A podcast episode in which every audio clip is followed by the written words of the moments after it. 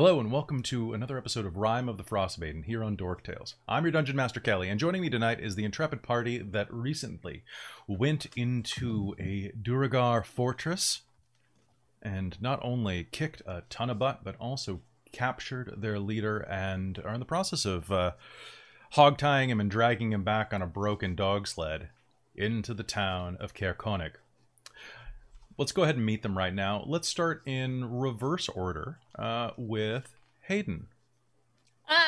Sorry, hello. I caught you off guard. I was like, I just dropped all my D4s. Hi. I'm Hayden Daviau, and I am playing Lysithian Callisto, the Moon Elf Wizard. I keep wanting to say Druid, but I know that is not the case.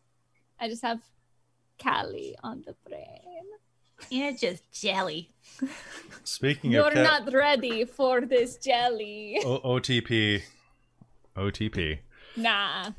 I mean, you could be a bickering old married couple though. Doing that. That's cool. We're already that.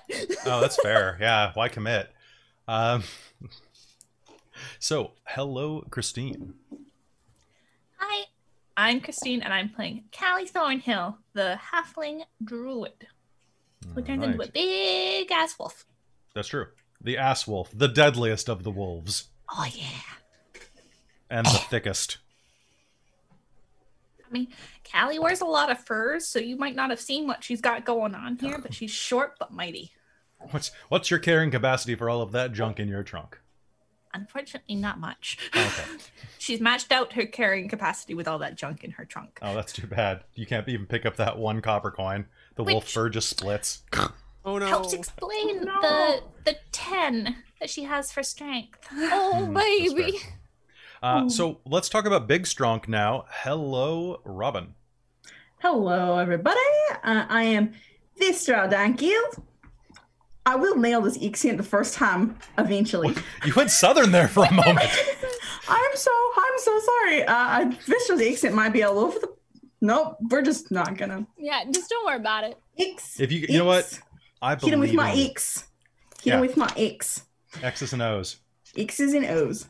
The mountain dwarf barbarian who likes to smash things. Nice. But she got smashed last time. And speaking of things that like to smash things, hello, Mike. Hey guys, I'm Mike, and tonight I am playing Katerina Firestring. She's our human bard. Nice. All right, so everybody, you're going to be starting off with a point of inspiration, but also the chat has some special abilities now that I programmed in. Did we have these last time? Because our schedule got all mixed up, and I forgot everything about the last week. I think we had some of them. So, I don't think we had all of them yet, but I can't remember if the additions were just World of Darkness ones. There are quite a few ones. So people can do things like spend channel points to replenish points of inspiration, to make scenes more dramatic, to help you figure things out, or to pro-offer names for things. Now, I will say that given that this is a pre-made module, the names will probably be for like random NPCs and for just various oddities if you use them for Rime, if you want to pay that much for them. That's much more useful in our homebrew campaign. Because I know I'll forget and not cross out every version of a name in a book. But all of the other ones are super good to go. And, inspiration's really helpful. And I just wanted to reward that, people would actually be able to spend their points. Because I don't know about you, but I'm in a lot of streams where I've got like thousands and thousands of points. And they've got like no things chosen. And I'm like, oh, just hang on to these for later. All right. So, last time on Rime of the Frostmaiden, your characters, as I said earlier, went into a Duergar fortress, managed to survive and to capture its, you killed everybody, but you captured the one guy, so that's good. And then... you showed restraint. You showed restraint on the one guy. But as you did that, you... What was that? I didn't bite all the way through. Did not bite all the way through. He sounded like he was surrendering, so I waited to check. And sure enough. All right, so you managed to capture him after discovering that there was a Duergar plot to harm the 10 towns in some way. He was ranting and raving about his father. You found a note, apparently from his brother, who said that there was a frozen fairy in East Haven, which was acting as a new base, potentially. And also, you found some strange shards of that weird crystalline mineral, Chardalyn.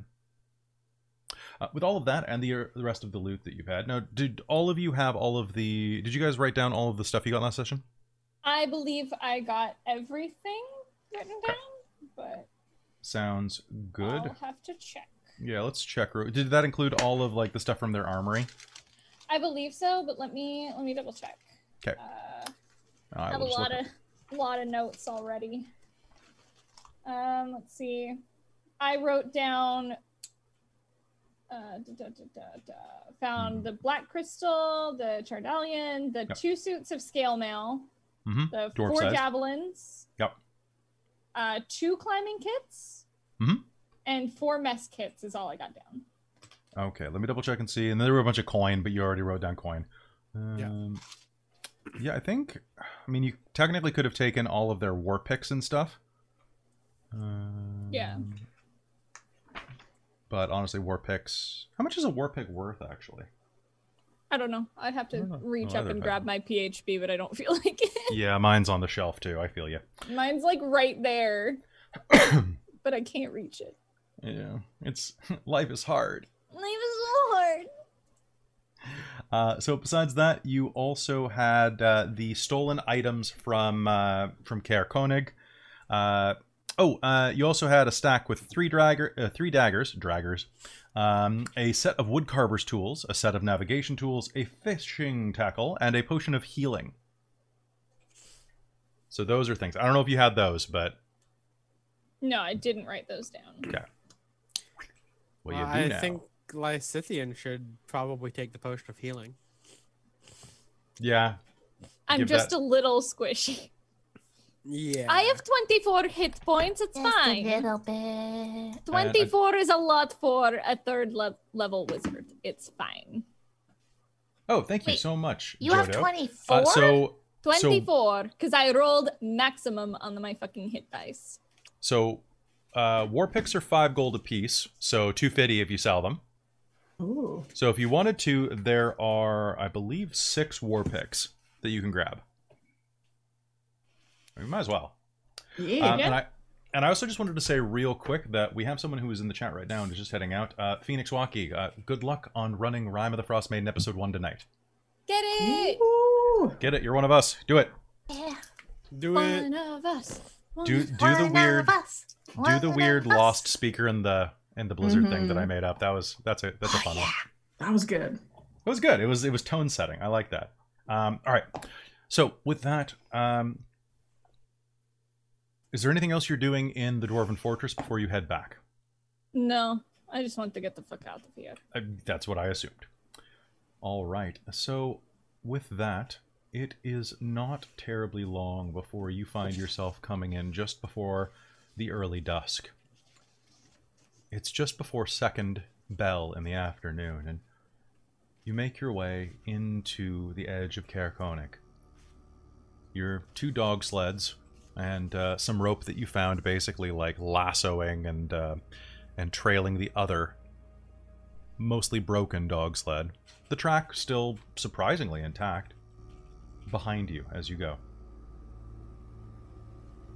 The dwarf that you captured, whose name is... Did he ever tell you his name? Yeah, he told us we know his brother's name. We don't know his. So he'll mostly stay quiet, but if you ever call him by his brother's name, he will sharply correct you and say, Nildar! My name is Nildar! In Dwarven. Which probably sounds like, Nildar! Mochblach! Nildar! Because they're Klingons, you know how it is. I was going to say Klingons? Ashduk Padar. Alright. And with that, you find yourselves sledding into the side of Caer-Konig. After lashing your dogs up, or putting them inside, I guess, inside of the inn, you will quickly be met by Trovus, pardon me, Trovus. I always do that with Trovus. I don't know why. Trovus will come out, coming up to you and smelling much fresher than he did the previous night. Who's the dwarf? He says, gesturing down to the Duergar who's lashed up to your sleds. He's the guy who's been stealing everything. Duergar. Huh. Makes sense. Alright, tell you what. Do you have the lantern? Got the lantern. Here you go. Excellent. And he'll take it and he'll just hang it back from its hook. Alright. It's a good start. Come inside. Let me buy you a drink for your trouble. Not opposed to that. Although I suppose... No, keep him tied up in the cold. It's what he deserves. Yeah, but... Losing a few toes won't hurt him. All right. Sure.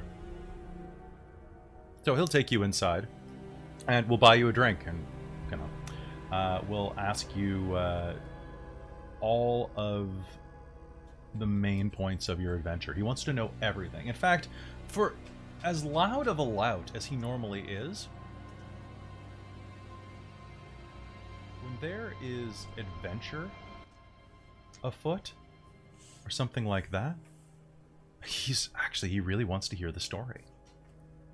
He leans across the table on his silver elbows and... So you snuck in through the well. Then what? Oh boy, got in through the well and then, really wasn't that big a deal. There was a decaying ogre zombie in the cage with some goats, and whenever he would try to get at the goats and he would rah kind of thing, like a dead one. Yeah so he was dead. Undead. It was very odd, but we found in another room there were these spores in these cages where they were keeping people. And they were, it's like the spores made them undead. They were experimenting on the tribesfolk. Yeah, that thing. Yeah. They were experimenting on people, and it made them undead with these spores. For what reason? We don't know. Dark tropes? Duergar will Duergar, I suppose? I suppose they will. Yes. Mm-hmm. How many of them were there? Oh, 20! There were a lot. We took most of them down. There were some giant ones where as the more we hurt him, the more his head inflated. It was very weird. As you say that, one of the sisters who runs the inn, the younger one, Allie, is, oh my god, really? I've never heard of such a thing. They're dwarves. She holds a hand up roughly at Vistra's head level, but they get big? It was he just was just... look at Vistra and pretend that she is, the same, but, bigger. Same, but bigger. They really, really fucking bad. Big. Yeah. I mean, he was probably using some sort of weird modified enlarged person. Probably. I don't personally know that spell yet, but I do want to learn it. I've heard stories that they can do that. Oh, they're also invisible. Oh, yeah, no, they were also invisible. Yeah, that one's true. Yeah. Yeah. No, it was interesting. But we fought them very valiantly and single-handedly killed them, most of them, except for guy. Except for the one, but he's going to lose some toes. But I feel he deserves it. Probably. You were heroes. You tied him up tight, right? Yeah, yes. Pretty fucking tight. Who tied him up? Out of character. Who tied him up? Wasn't me. Yeah, I will. Callie. He was Callie. Okay, can you give me a sleight of hand roll? And you can use advantage because you had time to really focus on this. Ooh. Character. Give me your bondage roll. 24. Okay, so my DC is 24. Roger. Because I sure hit a 12. Yeah, he can't beat Katarina's zeal with ropes. Oh, can Vistra go out and just knock him unconscious again? Oh yeah, absolutely. Make him go sleep. Absolutely. Sweet. So you just walk outside. You can see the sled has scooted a couple of inches one direction from struggling. And Dwarven, he'll look at you. You could not, and then you're just going to knock him out? Yeah. Mid-sentence? Out. Yep. You could not. Father. My father. And then she goes and checks the ropes again, being like, yeah. Yeah, they're pretty. They're solid. Katerina knows what she's doing. Yeah. You brought back the goats and everything. Oh, yeah. Yeah. Well, in my book, it makes you heroes. You're welcome in Caer-Konig whenever you come through. And I'll always have at least one cup waiting for you. Maybe even a drinking game we can play together. Oh, I'm sure some of us would love a drinking game. Yeah. I'll give it another go. Not tonight, though. I've got a bit of a headache. I have no idea why that happens. Must be the pillow they have upstairs. It's so lumpy. Ow. Must be. You're the lumpy one, Allie says, slapping him on the shoulder. Ooh, what's going on there? Not a good idea to insult your hosts. It's not a good idea to hit your town speaker. I'd like to make an insight check as to what is going on between those two. Okay, yeah, go ahead. Okay, let me just double check my insight modifier, because that's already pretty good. 21. 21? You know, nothing's happened yet, but he's a little old. Like, she's in her 20s and he's in his 40s. But he's kind of like for a dragonborn, not half bad, actually. Like, he's got like kind of dragon dad bod. Got a little touch of the silver fox going on, but literally he's all silver fox. But literally silver. Got a little touch of like, what is that? Like the tarnished fox. Oh. No, I couldn't remember how old each of them was. Well, he's like, they don't really. I'm gonna say that she's probably pushing late 20s. We're gonna pump that back a little. And he is, it says that he's a retired adventurer. So I'll say he's like probably like, early 40s. Technically you would retire from adventuring in like your 30s. That's true. If you're good at it. And Dragonborn live about the same length as normal, really as humans, right?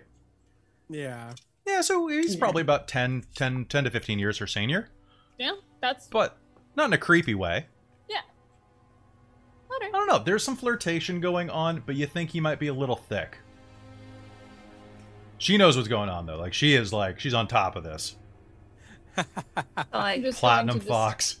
Thank you, Streamlord. So when she's ready for it, basically, instead of dumping him in a guest bedroom, she's just going to dump him in hers.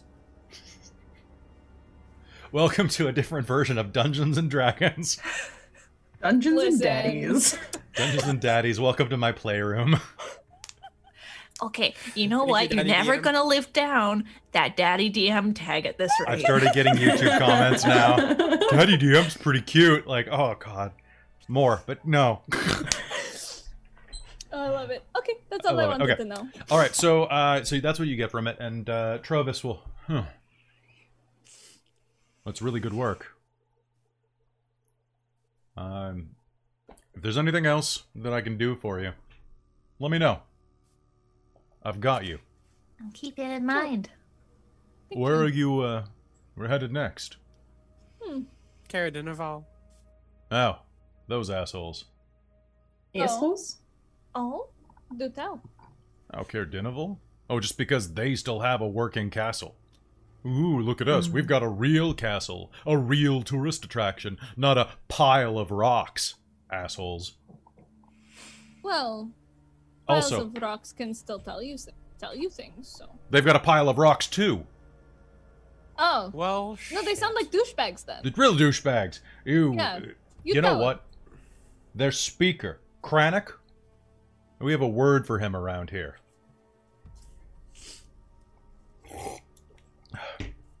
And that word is... Asshole. He's also an asshole. He's just... You know, he's the speaker of town asshole. So they speak from their ass is what you're talking about. Basically. That's what Dineval means. It means from the ass in High Elven. As someone who is Hey, Elvin, it doesn't... You, okay. Look, you wouldn't have believed Draconic, so just... Yeah, okay, fine. That's not exactly what it means, but the sentiment is there. Okay? Look, they're just very, very stuck up about themselves. Although, I suppose I shouldn't speak bad. Kranek's a blowhard, but I hear he's been sick recently, and I don't wish him ill. I just kind of wish him... I don't know, a hemorrhoid or something. Like, just something, a nuisance. Yeah. Minorly ill. Like a pimple that you cannot pop, that is like at the base of your spine, but you can't get it yourself. Or one of those ones that's actually inside your ear. Oh, no, those are the worst. I don't get those, but I know people who have. What are we talking about? No, when you get like a pimple or something? Oh, those weird lumps you guys get. Yeah. Yeah. I don't really get them, but I know that like human folk usually do. Yeah. That's fair. I mean, I'm only 21, so I got them a ton not too long ago. Oh, you're such a baby. Little bit. Huh. Got a few hundred years on you. And what do they feel like? I guess just bad, right? They just feel really shitty, apparently. Hmm. And they look really shitty, too. Guess you don't get scale rash, though, so there's that. Hmm. It might be similar, I'm guessing. Kind of a nuisance. Yeah, fair enough. What lovely dinner conversation you're having, Allie says as she swoops around, putting bowls of chowder down in front of you. You know it, honey. Well, as promised, you can take up to a week here to relax and recuperate. It's not like anybody else is using those beds, so, I mean, use them gently. But use them as much as you want. And as she is saying that, you're going to hear some boots coming down the stairwell. And that is when you're going to see Garrett and his halfling friend, Perilu, coming down, dressed up, basically just in kind of cold weather gear, but not like expedition gear. And as they round the corner, they'll smile and wave at you and come down to some bowls of chowder. Thought I'd heard you come down. Good. Are you, you made it back okay? Mm-hmm. Well. That's really good to hear. Boy will race down the stairs as well and lick up any remaining chowder in Lysithian's bowl. And then we'll just run around sharing that chowder with everyone via doggy kisses. Okay. Oh, buddy. Butter? Allie will just give him scritches. He's the baby boy. He can eat as much of my chowder as he wants. My room's overhead, so I couldn't help but hear the word Caer-Dineval. You're headed down there? Yeah, that's the plan. Yeah. Okay. When are you heading out? Probably tomorrow? Tomorrow morning? If you don't mind, we'll travel with you that far, and then I want to get making it back home. My husband must be worried sick. How are you feeling? Thanks to you, like I've got another 40 years. Oh, good. That's good. Maybe 50.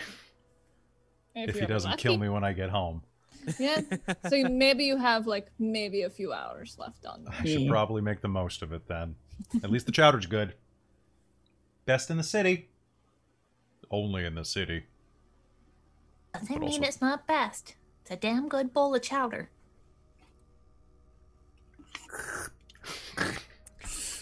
Everybody takes a spoon. Callie will just give him a look of like.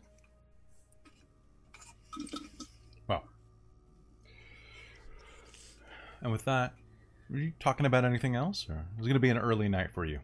Probably just an early night and go back to just reading the new spell books that I got and just studying as much as I can. Sounds good. What about the rest of you?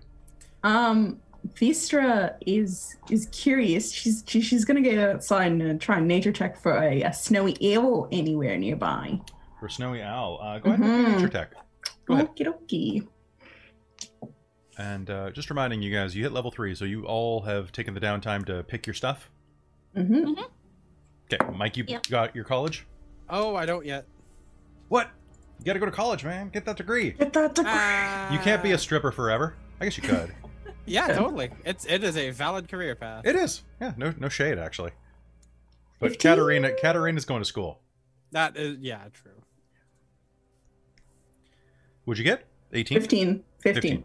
All right, so actually, as soon as you head outside, you will see perched atop the sled is a snowy owl, kind of looking around at the unconscious, slightly bleeding Duergar and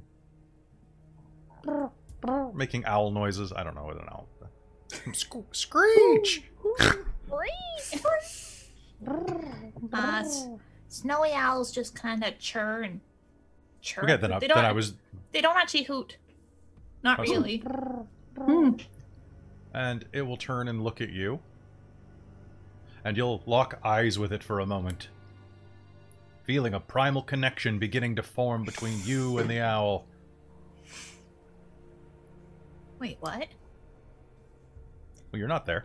You're inside. Yeah, you're inside. I'm having a moment with an owl. She's having a moment with an owl. Let it happen. I kind of like gesture, ask for a feather. Be like, may I have these? Ow. The owl will actually like hop a couple of inches forward on the side of the sled and will look like it's kind of scratching itself, like tucking its head under its wing. And there will be just a moment when the owl like jerks its head back. A single white feather is in its mouth.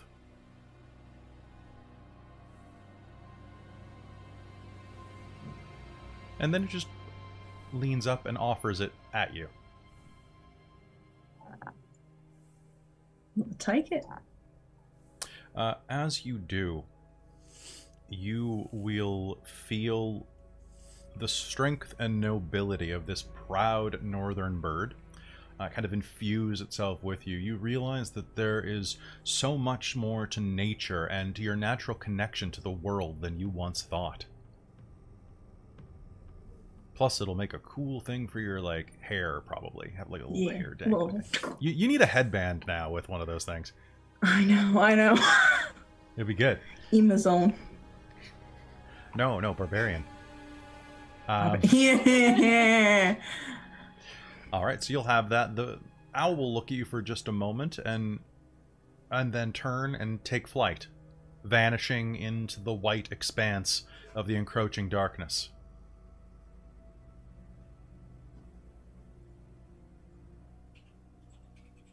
What else do you do? Or do you head back inside? Do you? I think at that point, she kind of Vistra just goes to bed because she's kind of hit, and she's definitely feeling the wounds of beetle. Sounds good. Callie, what are you doing? I think she's just gonna hang out and chat. Just kind of. So you have a nice night. On the local news. You have a nice night. You're well fed. The local news is pretty dim, actually. Like, there's not much that makes it all the way out here. Although, why don't you go ahead and make me a charisma investigation roll?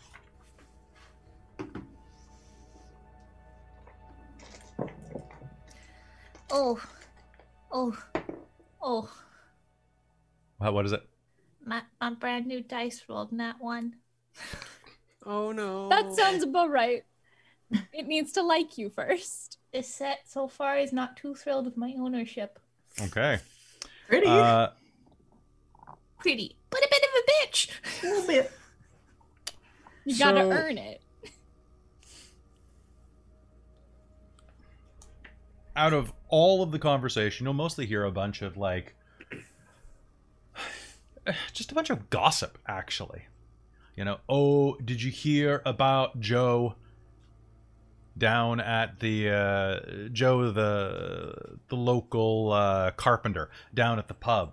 Yeah, well, you should hear what Dee was doing. They were just just acting the fool and causing trouble. But that's nothing compared to what Kinney was doing. Oh, Kinney's the troublemaker, really. Okay, borrowed a cup of sugar and didn't return it, type of thing. I'm just randomly picking people from the chat to be using random gossip. And then in the middle of it, there will be like one little nugget you'll pick up on. And that's, have they burned that wizard yet? Well, that was quite a shift. Yeah, well, I'm just wondering, did they burn the wizard that they caught in East Haven yet? I haven't heard anything about that. I think that we would have heard if they burned a wizard. You don't burn a wizard every day. He's not anymore. Well, why are they gonna burn a wizard? Because he's evil. You know, you burn the evil ones. The good ones you hire and make friends with.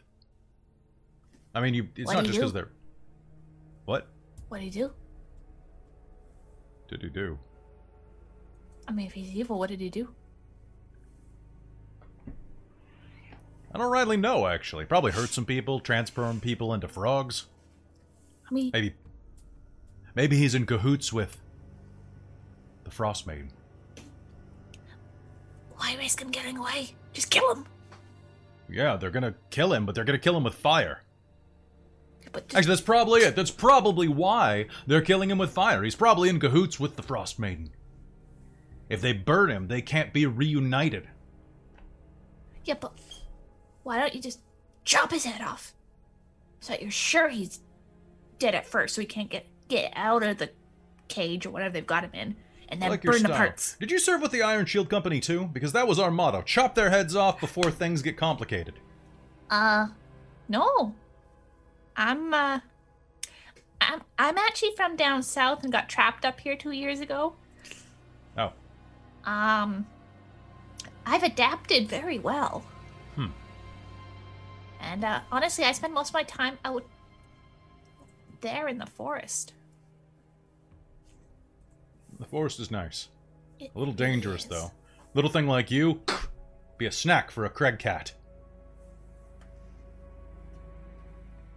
I already killed 2 Craig cats just the other day. Maybe they're the snacks for you. I think so. And Katerina, what are you doing? She's probably going to go down to the pub and perform.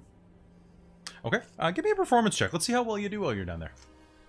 Can I just make a note of something I thought right as we switched over? Yeah.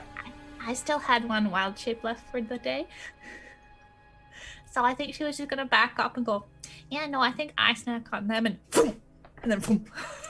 Just turn into a direwolf for no good reason? Yeah, for like a couple seconds, just enough for them to like recognize. Okay, boy is going to yelp and run under the table. Oh, buddy. But he's already met me that way. Yeah, but you surprised him. He rolled a 2 on his surprise check.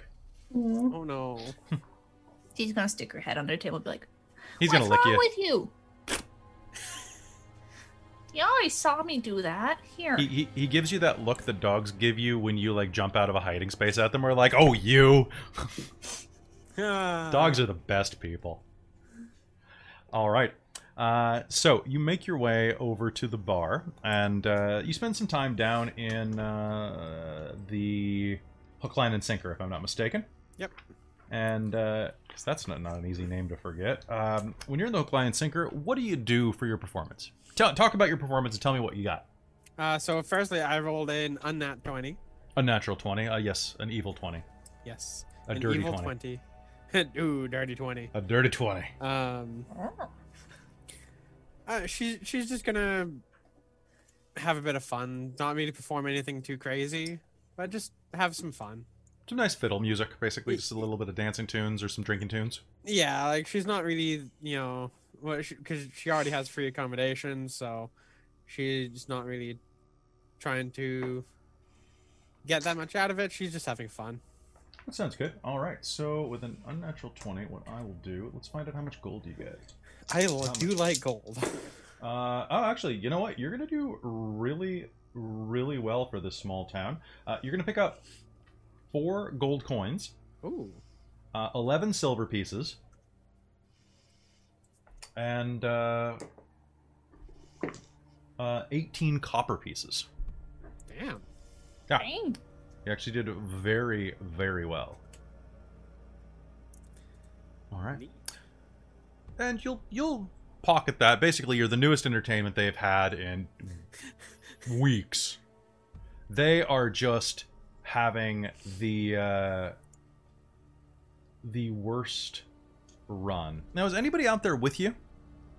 Or are you just by yourself? Did anybody tag along? No, I'm upstairs reading because I just want to study all my new spells that I got. That's fair.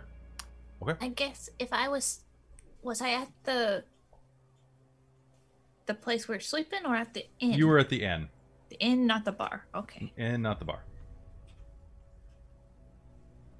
So, no big. Yeah. All right. So you'll have a good time out there, actually. And you'll head back in, and you all will do the one thing that adventurers love more than gold. You'll long rest. Yay! Oh, fucking bless. Need it. Bless up. Spell slots. Give me my new spells. All right, HP, so. I need you.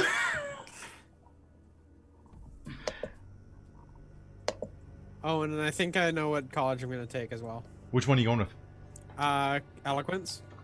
Oh, is that, what's that from? Is that a core one? Or is that... I don't think so. Is that Unearthed Arcana? It was one that you sent me. Here, I'll send you the link. Oh, was it? Okay. Yeah. Boom, there you go. That might be Xanathar. Yeah, it was a link that you sent me, so. College of Eloquence. Oh, it's Eloquence. From Mythic. It's from Theros. Yeah, I was gonna say Eloquence is Theros. Unsettling words, unfeeling inspiration. Yeah, if it's in published material or on Unearthed Arcana, I have no problem with it. Like I'm not even gonna glance at it. So take a look at it. And we're gonna run with those rules tonight. And if for some reason you really don't like it later on Katerina, you can change it by next session, and that includes Robin, you as well, because if you don't like the totem one, basically you're both pretty new players to D&D, so test drive. We'll just retcon it was a wolf that gave you its feather or something. The wolf scratches itself, comes out with a feather. Like, you just found a feather. Why was that wolf perched on that cart? That was a weird sight, guys. She was roll drunk. Vistra was roll drunk. Your wolf totem is Moon Moon. Oh, God. I can hear the rocks. Moon Moon. All right. The next morning comes. And shortly afterward, the dawn. Well, actually, depending on what time you wake up, a long time afterwards, because the dawn doesn't come until 10 o'clock in the morning. And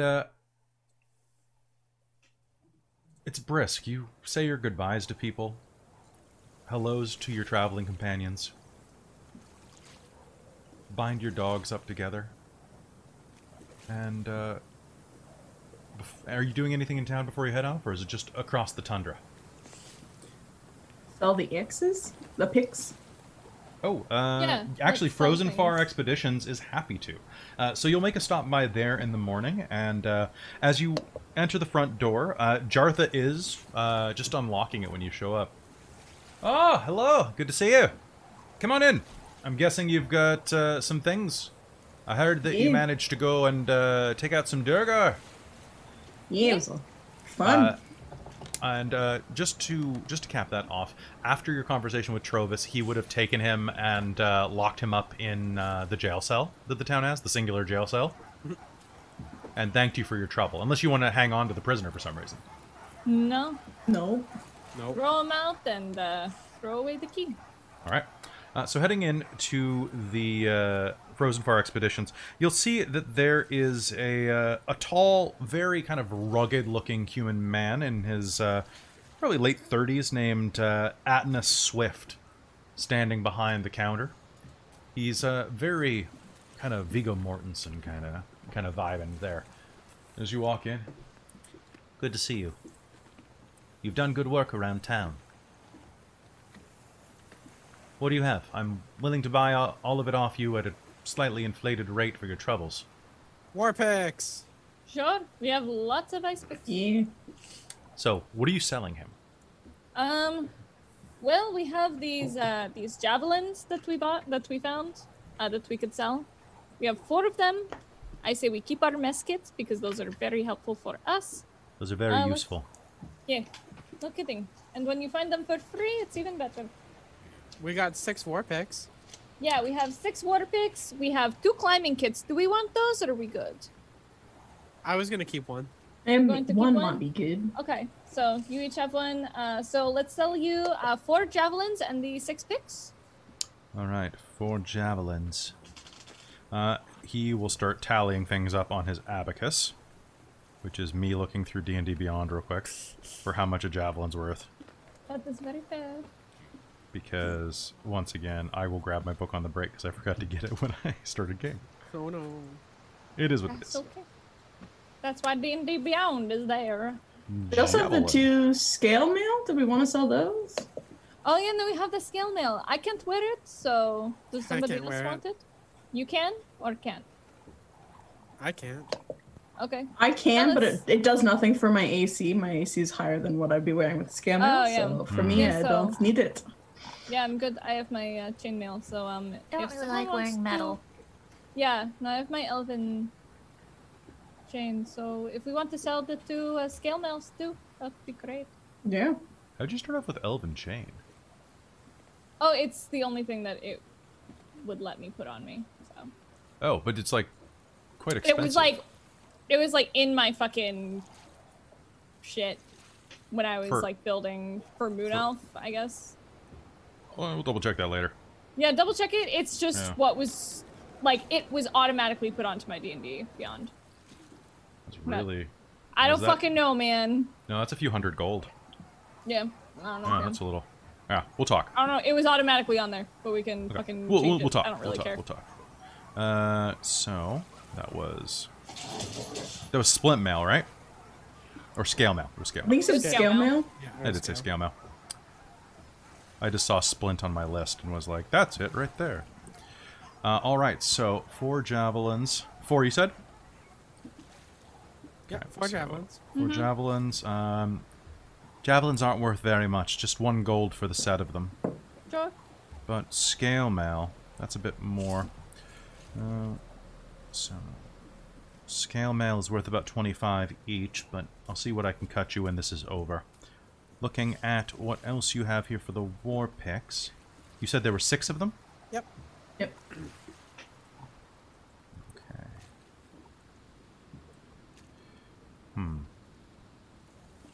Is that everything?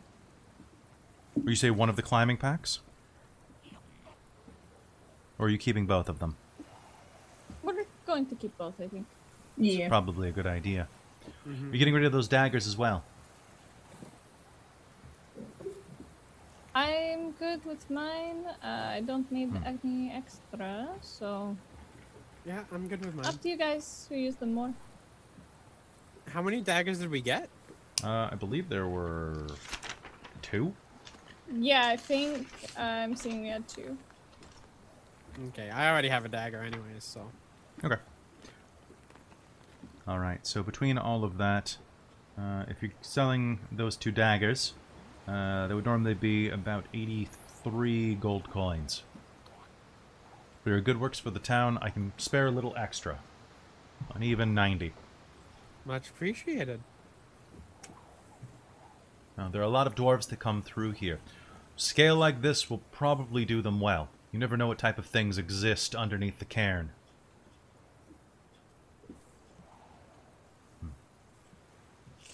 If anyone comes and asks how you came across this, who should I say did? Do you have a name yet for your group? No, haven't really thought about it. I didn't think it was really required. You should think of one. It'll help with your branding. Might I consider Frozen Fars? Can't blame a guy for trying. You definitely tried, but I didn't think I needed branding. That sounds a little bit stupid to me. Well, I guess it makes it easier for people if they want to talk about something we did instead of having to say Callie like this in Vistra and Katerina. I don't see what's so hard about that. Our names are quite simple. People are lazy. Yeah, but saying 1 name versus 4 names. People love party names, and party names are fun. That's true. And it makes it easier for the bards. Mm-hmm. True, I suppose. Yeah. Just find a way to rhyme my name with something. I don't know. Have you ever tried rhyming Lysithian with things? No, because I'm not actively trying to put my name into a song. Exactly. It's in this way, it wouldn't be in a song. It would be the party name. you guys can pick something, and if it's not stupid, I'll go with it. I don't really care.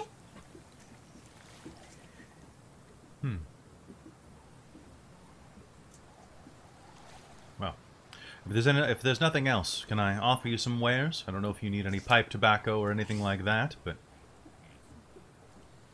Oh yeah, I could do with some tobacco. Absolutely. Like a puff and a pint every once in a while. I'm good. All right, so some tobacco. Getting a small bag of tobacco will cost you 5 silver for some nice quality smoking stuff. Yeah. Sweet.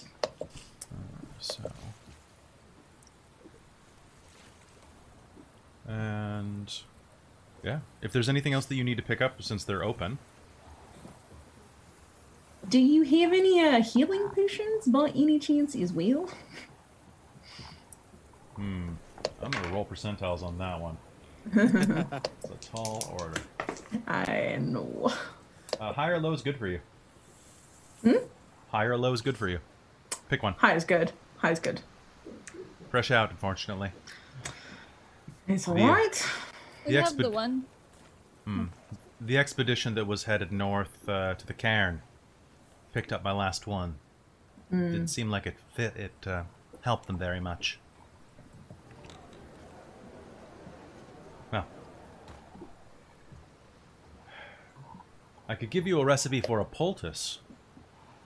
Takes boils, most cuts. Is that something you'd be interested in? I tend to get like big cuts, so I don't know if that would help me, but I'll take really anything.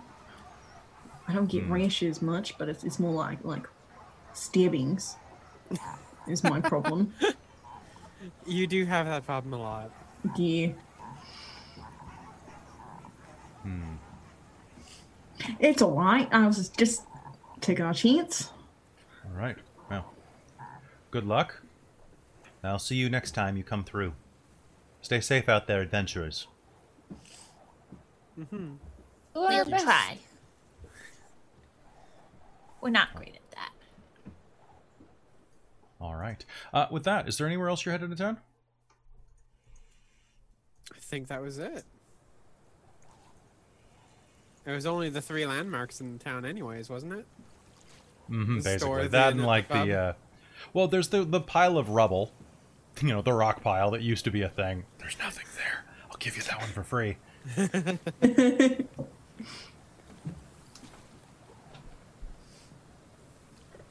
All right. We're going to head out with Garrett and them. All right. So they will happily mush off into the frozen wilderness, sailing over the snow and ice.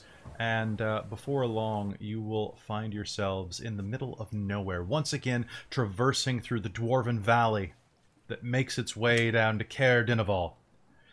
As you are mushing through and tearing across the countryside, the wind is whipping all around you in the dimness of the afternoon.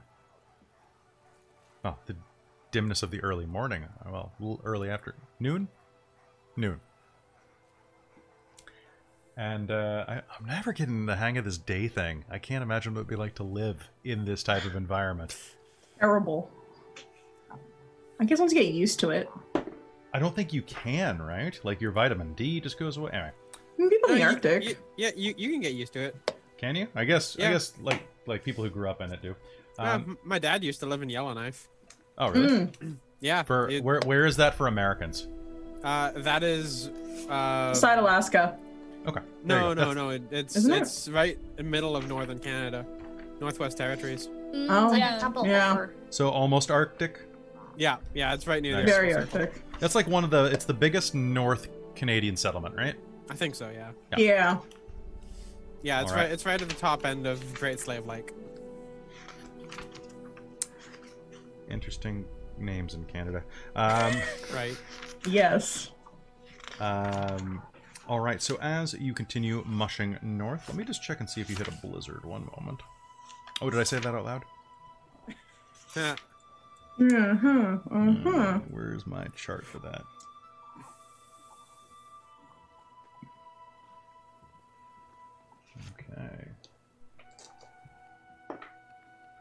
Alright.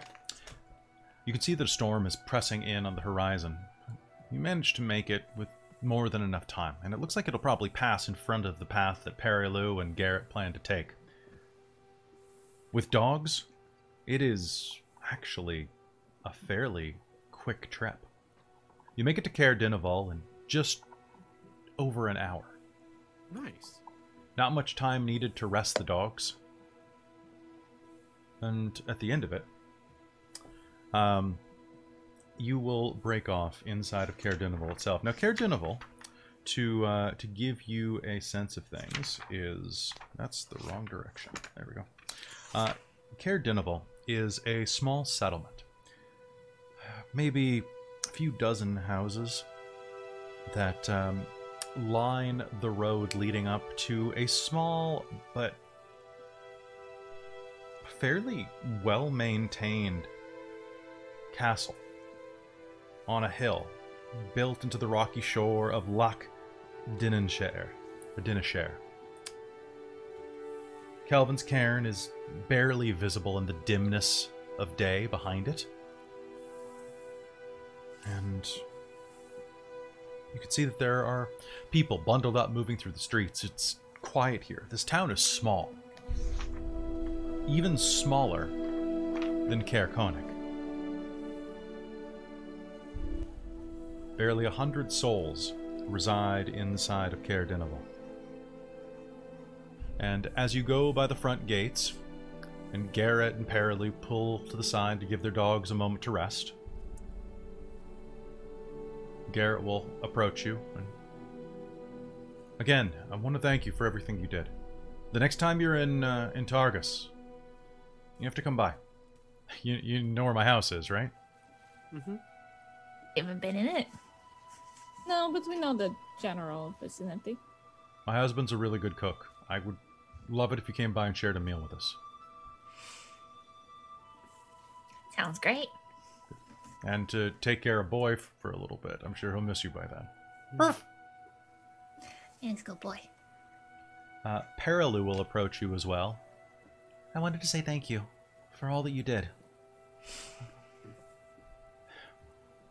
You're, to me, big damn heroes. Aww. Also, since we're taking Boy away from you,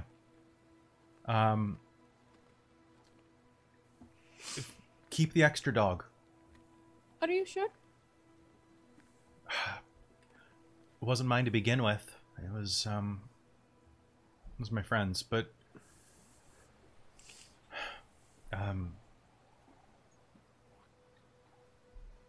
if y'all want, you're welcome to that extra sled and dogs, actually. It's the least I could do, and I'm sure that he'd want you to have it. I can ride with Garrett on the one sled on the way back. I'm only about 30 pounds. The dog's kibble weighs more than me. Yeah. Good point. We had to be careful with ours. Would you be able to pull 3 sleds? I mean, there's 4 of you. I think we can manage. Lysithian and Katerina can both take one. Probably. Okay. So with that, then she is going to happily, if you will take it, hand over the reins to her dog sled. Cool. Now, her dog sled contains... Let me just double-check how many dogs there are here. That's Tourmaline, Kelly. That's the wrong place. So, at the bottom of the hill, there are 5 sled dogs. They're going to need...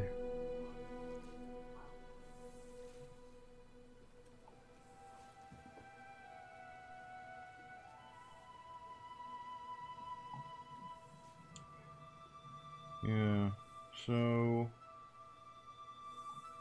Just doing the math real quick. Oh, that's right. So they only have the one sled, actually. They only had the one sled because the other one got damaged. So what they can do is they can give you a couple of dogs, though. Okay. So they will give you, let's see, to keep it nice and even, you're down 1. So they will give you 3 dogs for your trouble.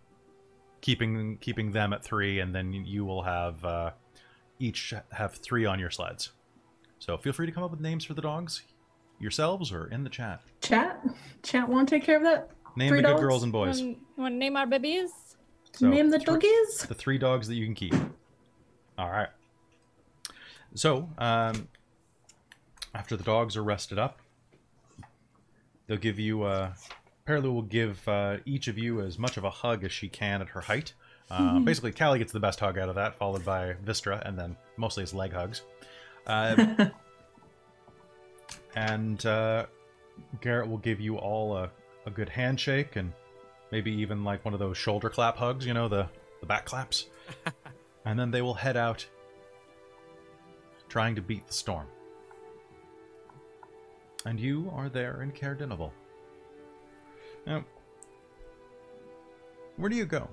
What do you look for? There are a number of different different smoking chimneys. Some of them from larger buildings that look like they should be inns or should be restaurants of some kind. Has anyone ever been here before? You want to roll a d20 and tell me if you have? Yeah. It's like, let me. I rolled a 6. Okay, 6. I think this one is weighted because it rolled a 1 again. You don't even know how to spell Caer-Dineval. Yes, I've been here. 2 ones in a row. That's bullshit. What'd you get, Vistra? 15. 15? And Katerina? 15. I was going to go high for yes, low for no. Okay. All right. So both of you have been here before. So with that roll, you will know that there's only one inn left in the city, and it is the uphill climb. There used to be another one called Denev's Rest, but it has been closed down for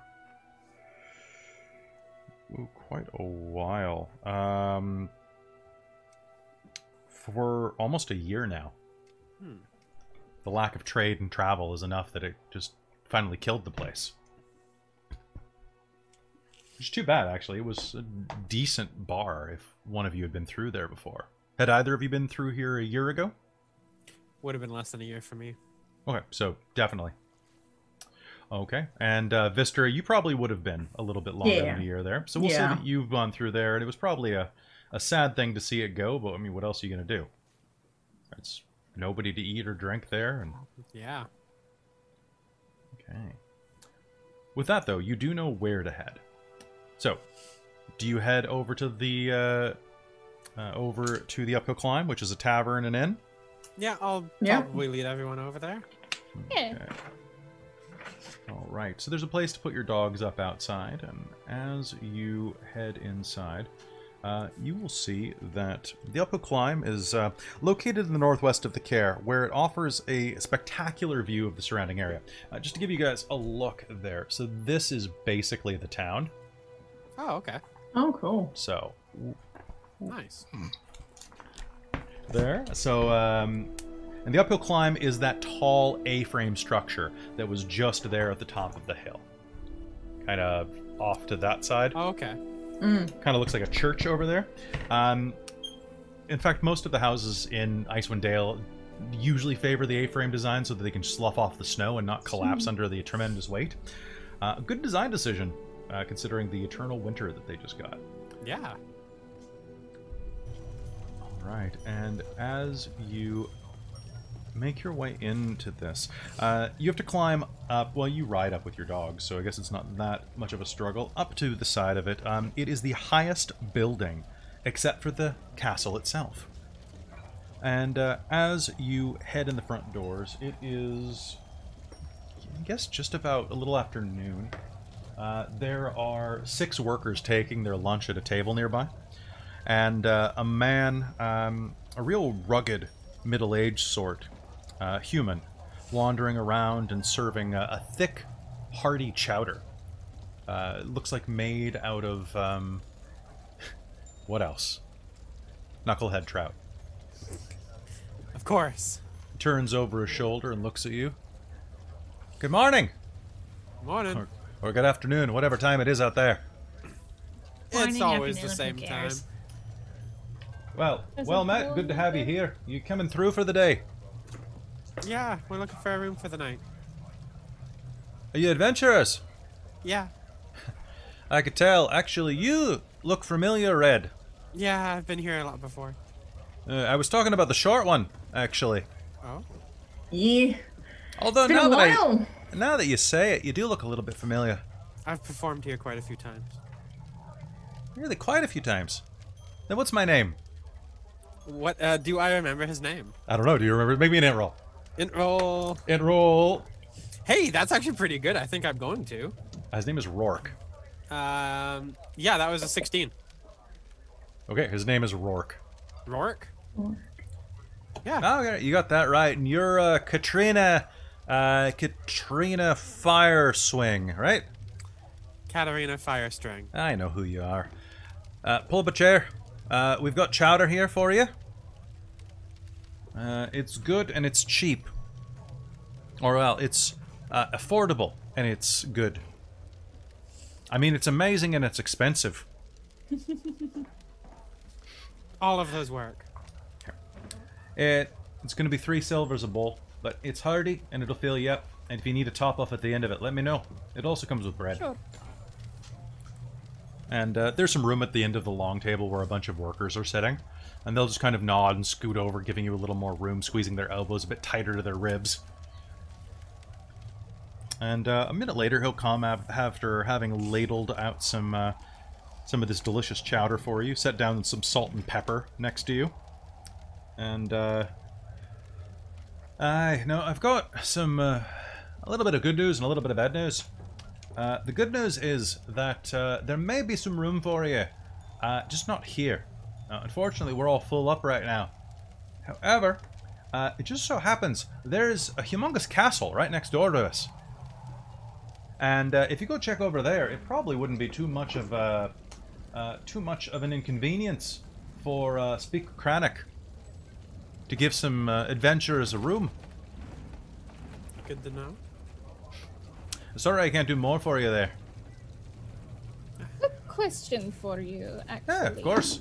I'm not doing anything but helping you right now, anyway. What is Kranek like? Just so we know what to expect. You know. A couple of the men are gonna mutter a little bit. One of them is going to. Random cat.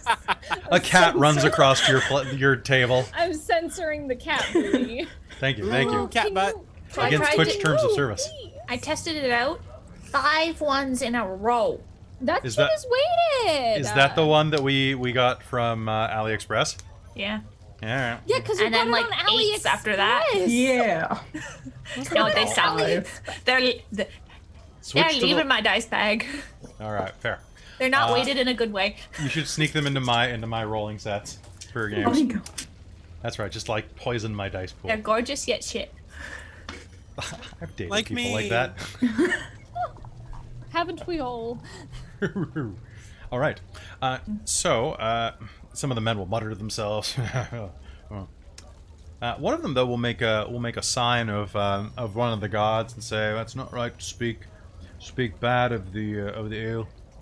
I suppose that's true. He's well. We have some words for him around here. We call him King Kranek, because he sure as hell thinks he is one. Interesting. So he's a little bit full of himself? Does he get offended easily? I don't know what he gets up to these days. But he...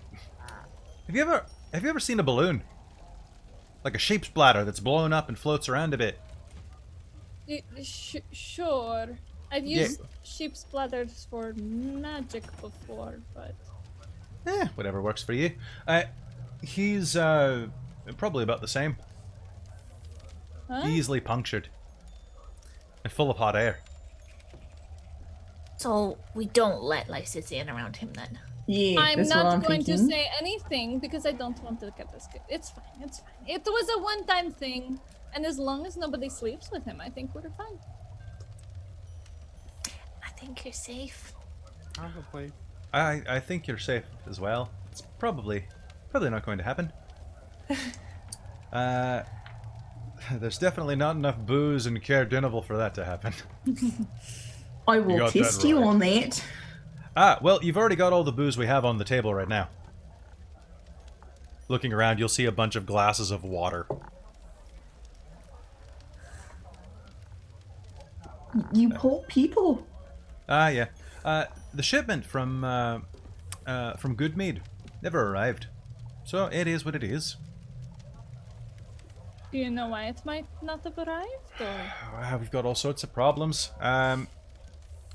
So normally it would have come on the ferry from East Haven. But it was discontinued 2 months ago. So no ferry, no booze.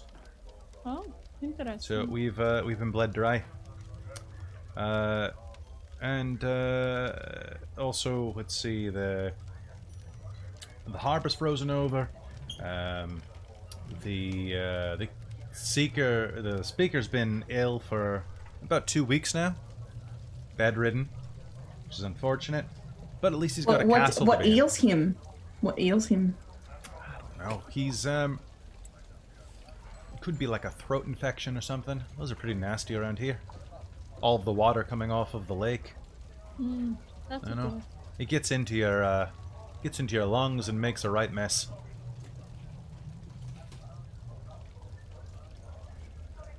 But you're welcome to go and talk with him if you'd like. I would just maybe wear a mask or something, or a handkerchief. You know. Good to know. Yeah. I doubt he will. He's a bit of an asshole. That's what we've been hearing. Did I say that out loud? Ooh, sorry. No, certainly not. No, you definitely did not. Don't worry. Yeah, but he's not really a bad sort. But I think when you live in a castle, it goes to your head, especially if it's not your castle by birth. He just kind of inherited it when he became the town speaker. The Dnevs actually built the town. With the castle, they're trying to become the kings and queens of Icewind Dale.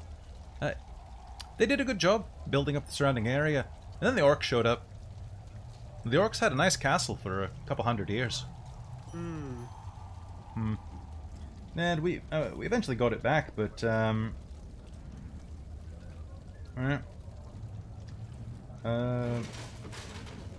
maybe not a couple hundred years, but for a while, and then we took it back.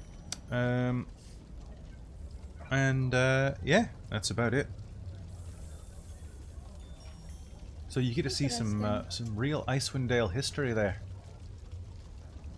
I mean, Kranek may be an asshole, but I'm never opposed to history, so. Well, anything I can do for you, let me know. But they should be able to put your dogs up there, and they probably won't even charge you. They'll probably just make you do some foolhardy adventurous quest or something like that. No, I'm sorry. Sounds like what we're used to. I imagine so. Sorry, Halfling, you've got your finger up. I was going to ask a reminder of what Cora's son... It is a very hard-to-say name, and it is Hwarwar. Which I will type into the chat for everybody. Thank you. Thank you. So it's in the Twitch chat, and I'll put it in our private chat right now. Oop. And this is where... Like, we think she thinks he went? She said to a castle, and this is the only castle that you know of. So if I'm pronouncing that name wrong, anybody, let me know. Hwarwar. Hwarwar. It looks like how it's pronounced. Yeah. Yeah, actually. You have met this kid before, actually, a couple months ago, because he was working there. I'll describe him for you so you know what he looks like. So he's quite tall, fairly large nose, dark hair that kind of he wears kind of in like a wavy style, kind of down to around his chin. Large nose, like I said, chin, prominent Adam's apple, about 6'3", 6'4". Fairly thin, but very broad in the chest. Yeah, actually, friend of ours, her son supposedly came out here with a bunch of, like, tiefling-like people or something. But, I was wondering if you'd seen him. You'll hear one of the chairs scoot away from the long table, and a couple of the workers are going to stand up. Well, time to get back to work. Hey, you're not kidding, alright? And are just gonna vacate. Well, you'll probably find them up at the counter as well. I think they're working for Kranek right now. Okay. Ah, it'll all make sense when you're up there, I'm sure. You have a better eye for these things than I do. Alrighty. How's the chowder? Good, thank you. I was muted, but it is very good. Oh, don't buy it. Sorry about the cat. Hope it didn't get your tongue. Very funny. No, they were fine. I do like cats. And if anybody wants to, you can give me an insight check. I would very much like to. My insight is pretty good. So. I was going to say, what did the workers look like? Did they have any, like, branding that matched the description that we were told? No, they did not. Okay. They also said that they were wearing, I believe, strange necklaces. Oh, necklaces. I believe that's what you were told. Your focus coming out of order? Mm. So let me just double check what you were told real quick, because it has been about a month. So let's remind you.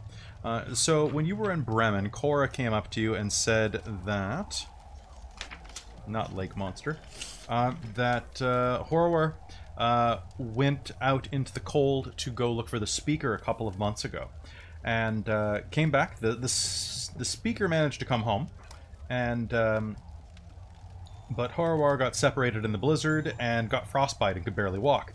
And then really took a mean turn after that. He healed, but like it's like his spirit didn't heal with it, and turned into a right jerk.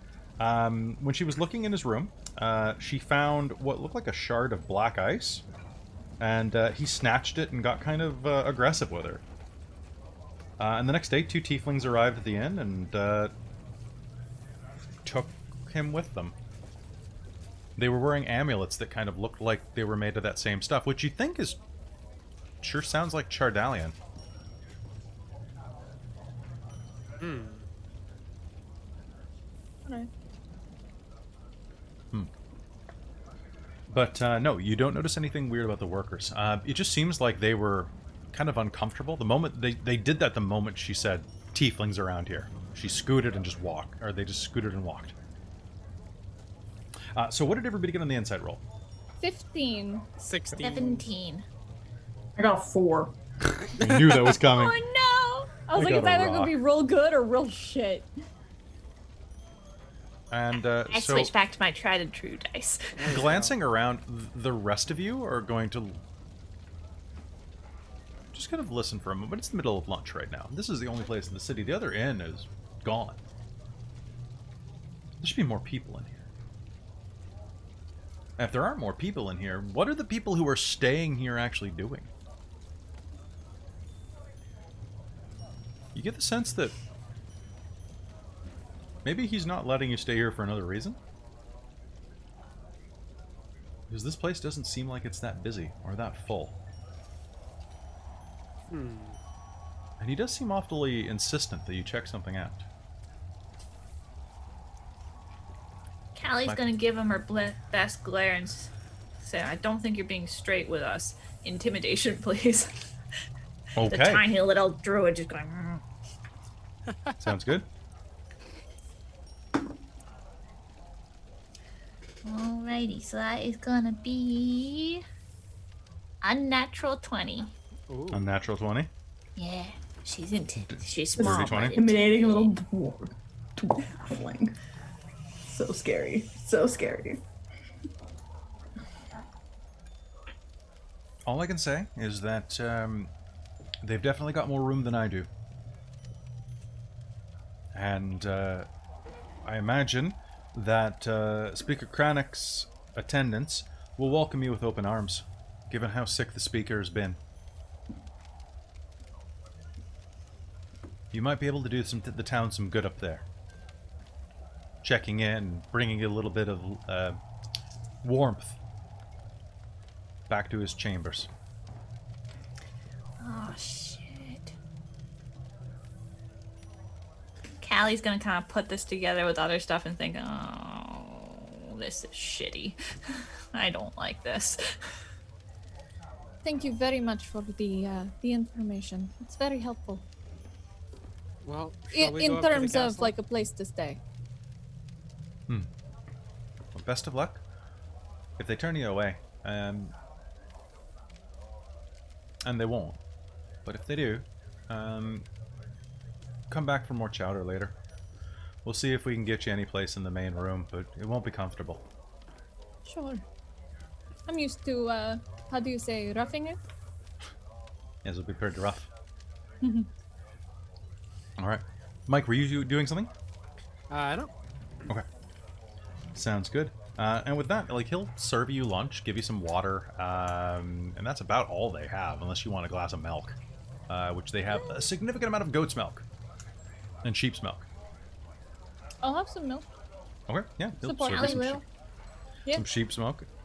It is easy to digest calories. It's true. And honestly, like, Lysithian is mostly like a dairy-tarian at this point because not very many vegetables are up here. Yeah. You know, like, being a vegetarian up here is pretty rough. I think we said more pescatarian. Okay, yeah, you went pescatarian, right? Okay, yeah, then you're fine. I said pescatarian. Literally, that's the 90% majority of the diet up here because there's plenty. That's all that breeds. That's why I'm so squishy. Like, I don't get that, like...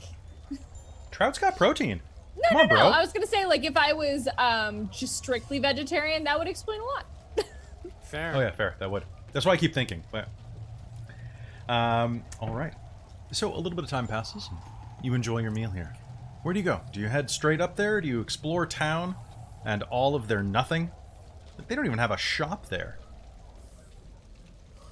Probably just straight to the castle. Yeah, straight to the castle. Yeah. Okay.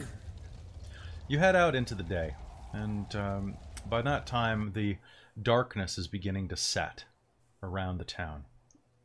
Wind is beginning to whip up around you, and as you head over to the castle, you'll find that a sturdy stone castle, devoid of warmth and abstention. Oh, that's a word I haven't seen in a while. Devoid of warmth and abstention, squats atop the cliffs, overlooking the town and the frozen harbor. Warding the castle entrance are thick, battle-hardened wooden doors.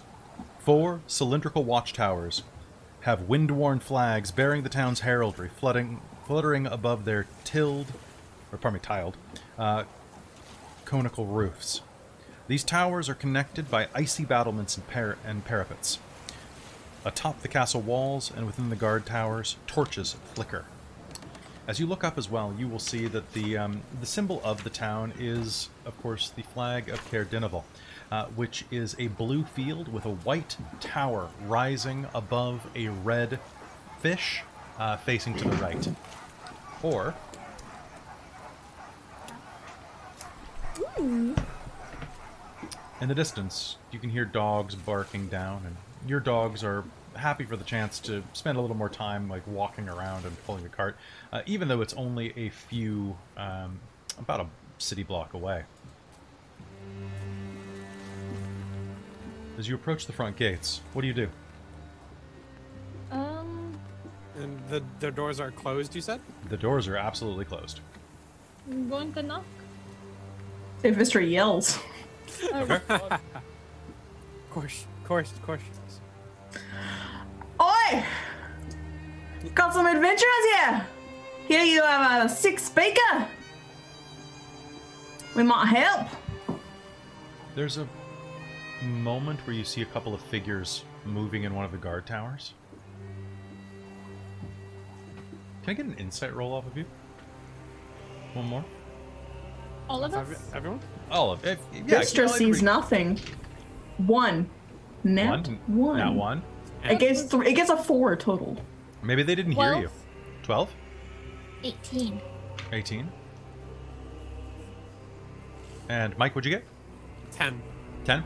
So Vistra, maybe they didn't hear you the first time. Lysithian and Callie, you get kind of a weird feeling. There's just a skitter of motion up top, and you swear that you might have seen a crossbow pointed at you a moment ago. But now... No, maybe it was just a glint of the light. Callie's suspicious as fuck. And then suddenly... Should I yell louder?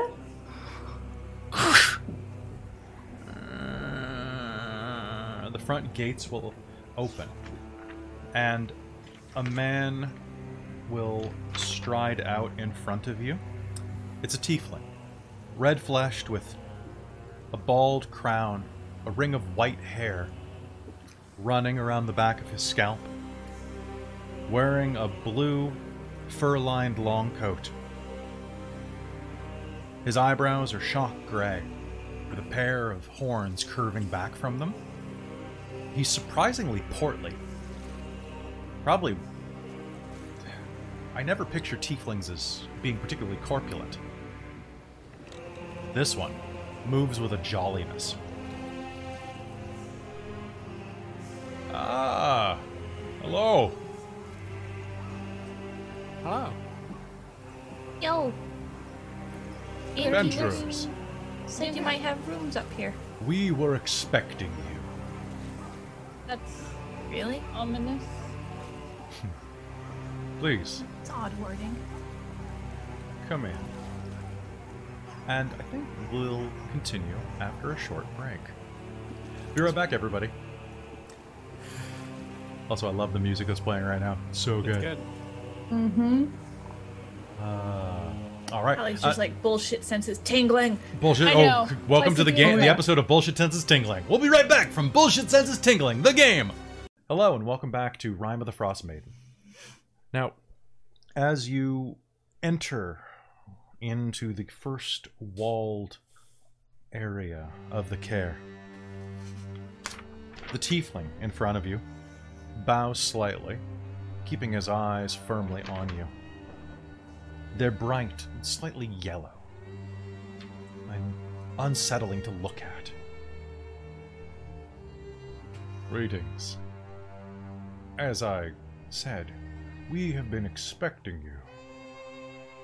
Adventurers, please, come inside. My name is Kadroth.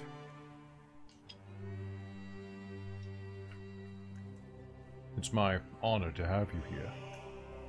Well, nice to meet you. Are you hungry? Oh, we just not ate. Yet, we just ate. Perhaps thirsty? Always. I understand that the town is running low on their vintage. Luckily, the castle had ample supply in its wine cellar. Well, it did. Perhaps a bottle of nice elven rosé.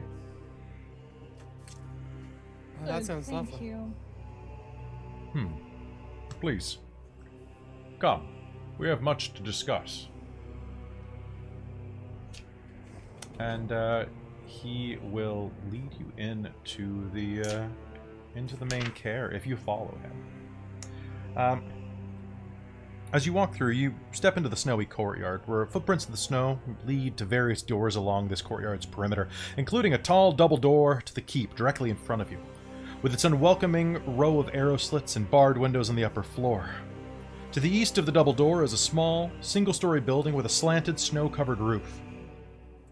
West of the double doors are two unused merchant stalls with torn canopies. Tucked under some icy stairs in the northwest corner is a slender wooden hut, with a crescent moon carved into its flimsy door, that you immediately recognize as the privy. Yes, Vistra. I was wondering, could I do some sort of, stone history check to know if, would I know if there's any other entrances and exits in this sort of castle? If it was, since I'm a stone worker background-ish. No, that wouldn't give you a sense of the rough architecture, but if you ever come across a secret door, that will definitely help you. Sweet. If something doesn't seem like it should be somewhere, you could be like, well, the foundation there doesn't seem right. Or however you sound. So he takes a few steps. Do you follow him? Yeah. Hayden, you're coming in a little quiet right now. That's very weird, because I am turned up pretty high. Now you're coming in well. There we go. I think I was just off mic. Off your mark? But anyways, reluctantly following. He pauses and waits to hear the crushing of snow under your feet, and then continues. As you walk a little bit forward, a pen on the right begins flooding the air with the sound of barking dogs. Six rather friendly-looking sled dogs bounce around trying to get a look at you over their fence.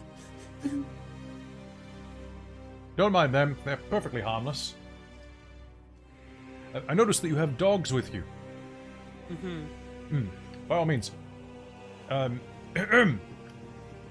Mir! Where are you, boy? Mir! As he says that, a young blonde child, no more than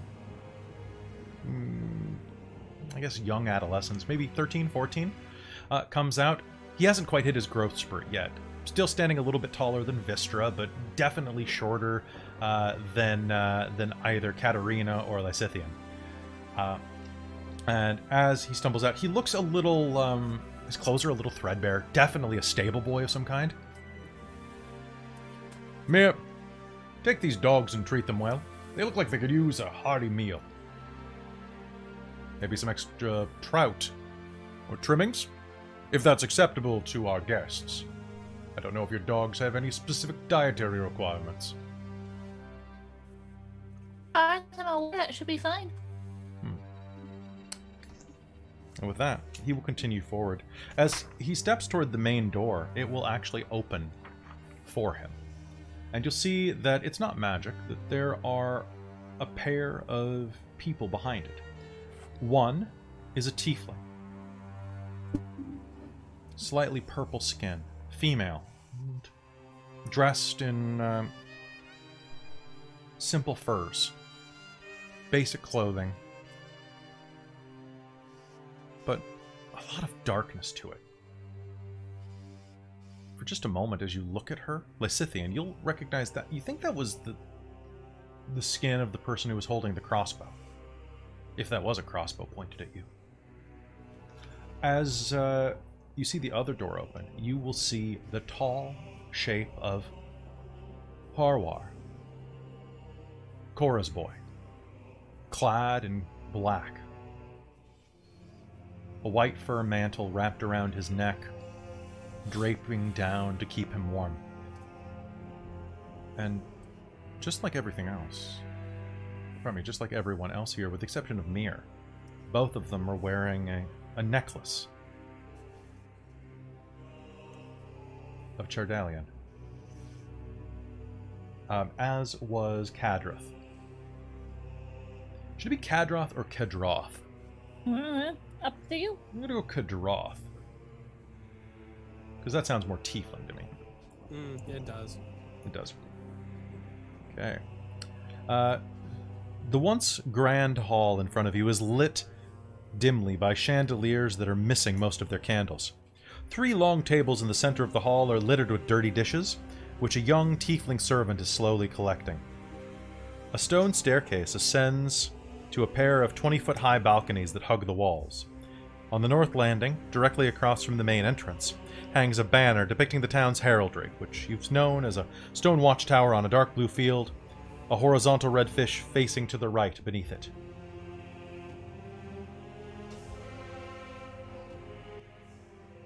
Alright, and as you enter, he will take you... Where's a good place to take you right now?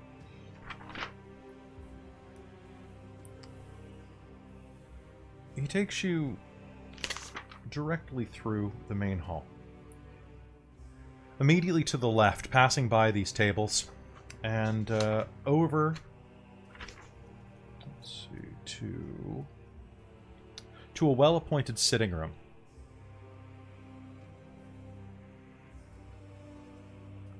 A large browed human man with a slight receding hairline and a dumb look on his face, who's about the same height as Katerina, but rather portly and thick.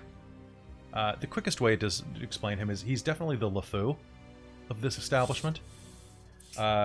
Stands there kind of eyeing you with a curled-lipped grin. He opens the door for you. Lord Kadroth. And Kadroth takes you inside of the den, throwing his decent weight around and sinking into a comfortable sofa. There's room for all of you to sit. Do bring us some tea. And a bottle of the rosé, in case they change their mind. Or perhaps mulled wine is more to your liking.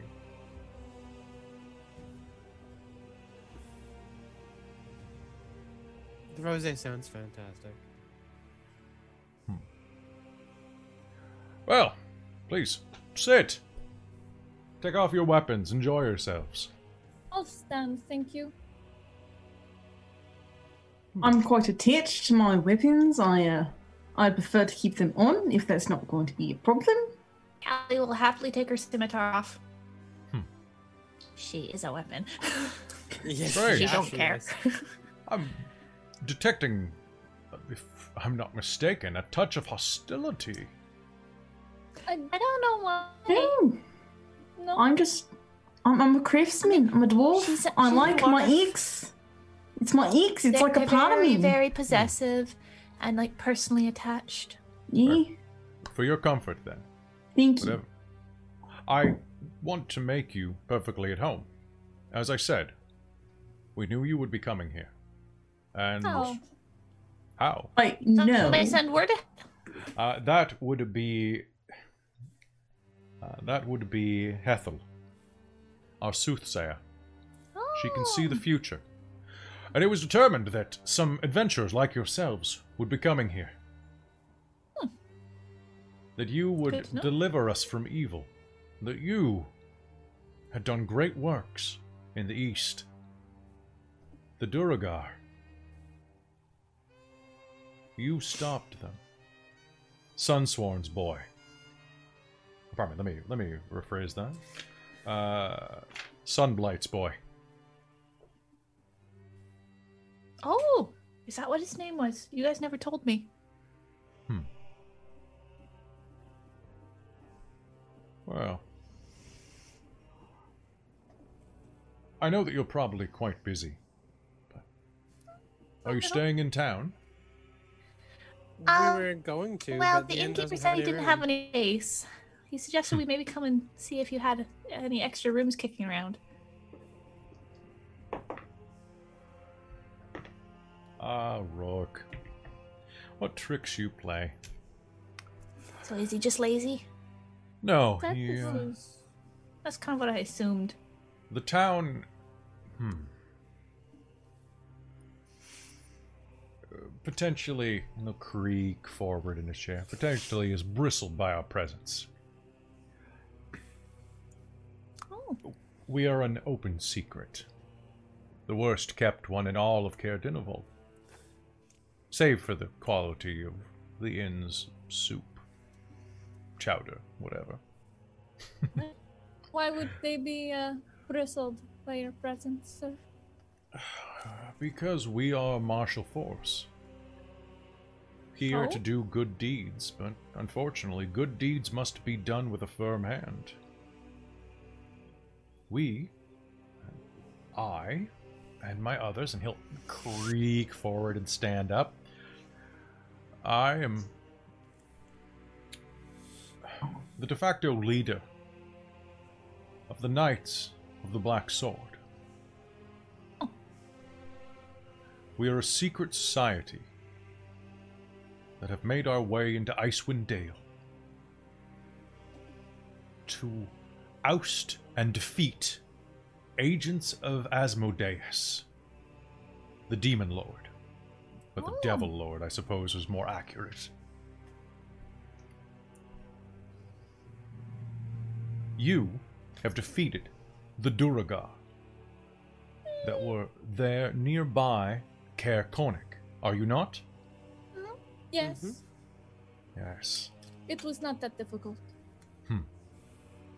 Not for you, because you are chosen. You are chosen heroes. How else could you defeat servants of Asmodeus? Like this, and I'll like wave my hand and just like have a little flicker of energy.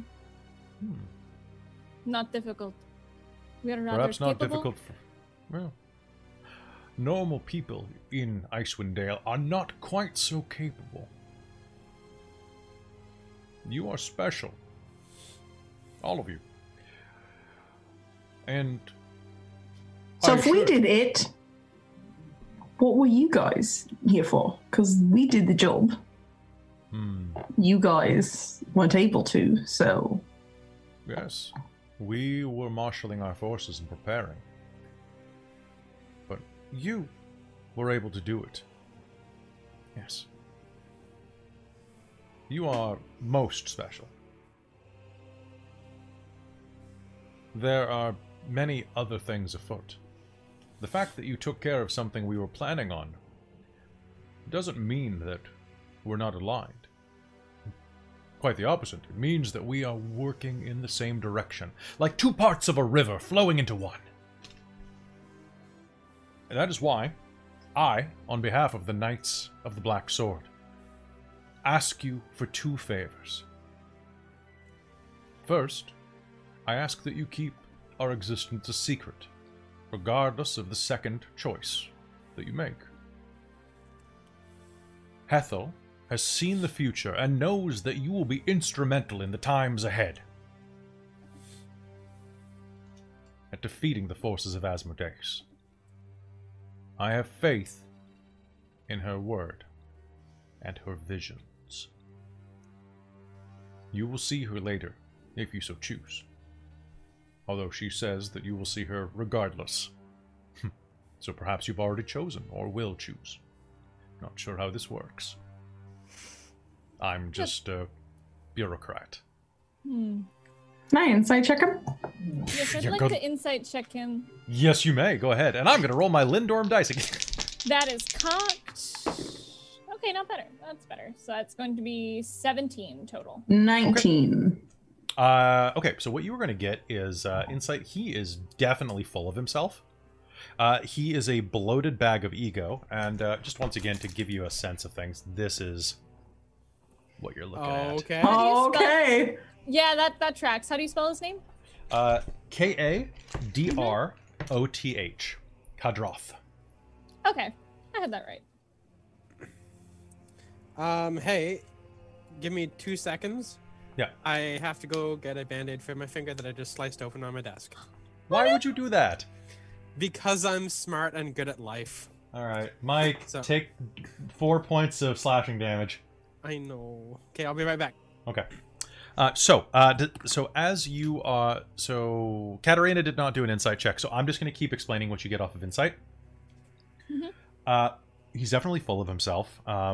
He's definitely trying to be magnanimous.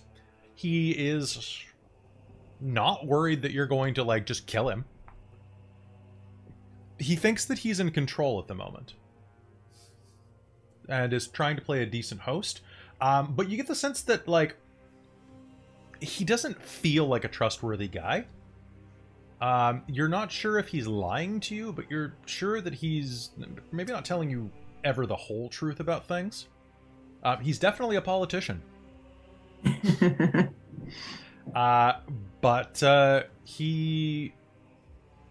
one thing that you will pick up on, no matter what, is that, yes, he does trust Hethel's visions.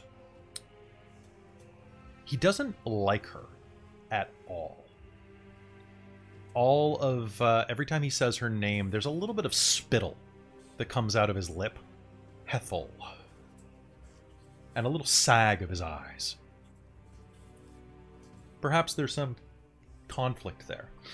A religious leader versus a a man of power like this coming into conflict is pretty common. But if you have anything specific you'd like to ask about with that insight, let me know. But otherwise, I do. What is it? I have a question for you. Yes? Why do you want to be kept a secret? What is the point? Because if the servants of Asmodeus know that we're here, they will kill us. They will raise us to the ground. Yes, why are we? Why are you such a threat? Why do you think yourself so much more powerful? We are agents working against them. That in itself is a threat to their plans. Mm-hmm. Look at this right now. You, four adventurers, have done great things so far. I've heard about Caer-Konig. I've heard about an encounter that you had in on Kelvin's Cairn. And I'm sure there are many more stories that will reach my ears soon. You will be set against Asmodeus's servants, in part by the Knights of the Black Sword. Our giving you knowledge will guide you against them. If more adventurers come, and if more are prophesied to join the fight, to save Icewind Dale, well, we would definitely be a threat.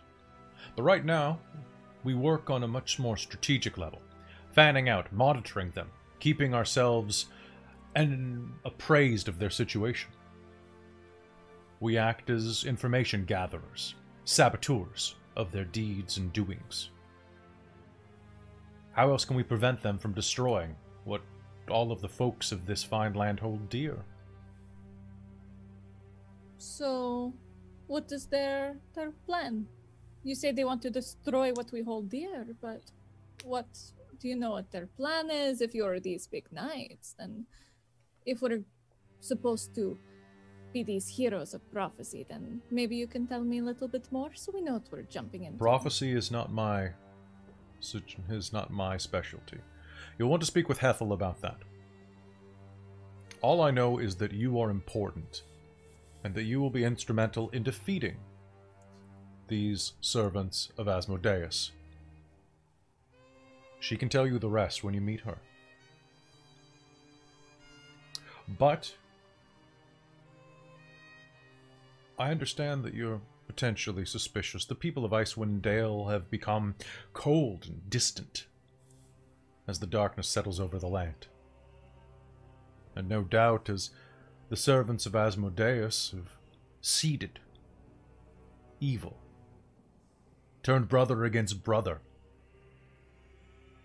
The thefts that took place over in Caer-Konig. How long would it have been before people would have turned on each other? A theft, perhaps of a precious item, ends up in another man's bed. How long before blows or blades are exchanged? If you think that they started on the outside and worked their way in, I think you're mistaken. They have seeded themselves throughout this snowy land. Nonetheless, I understand that you are perhaps full of trepidation. It is why, rather than pretend to be something else, I wanted to put my cards on the table before you, tell you what we are, and invite you not to join us, but to ally yourselves with our cause, knowingly.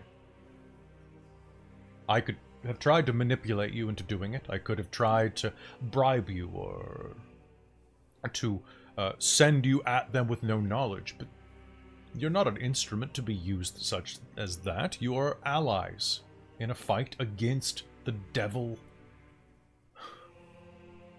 The devil of devils.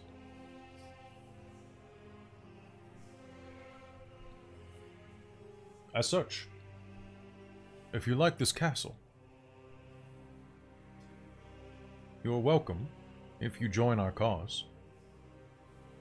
Or ally. more apt, to share it with us. When we heard you were coming, we prepared the East Tower. It could be yours, as well as all of the supplies you would need to keep yourself nourished and fed and ready for the fight.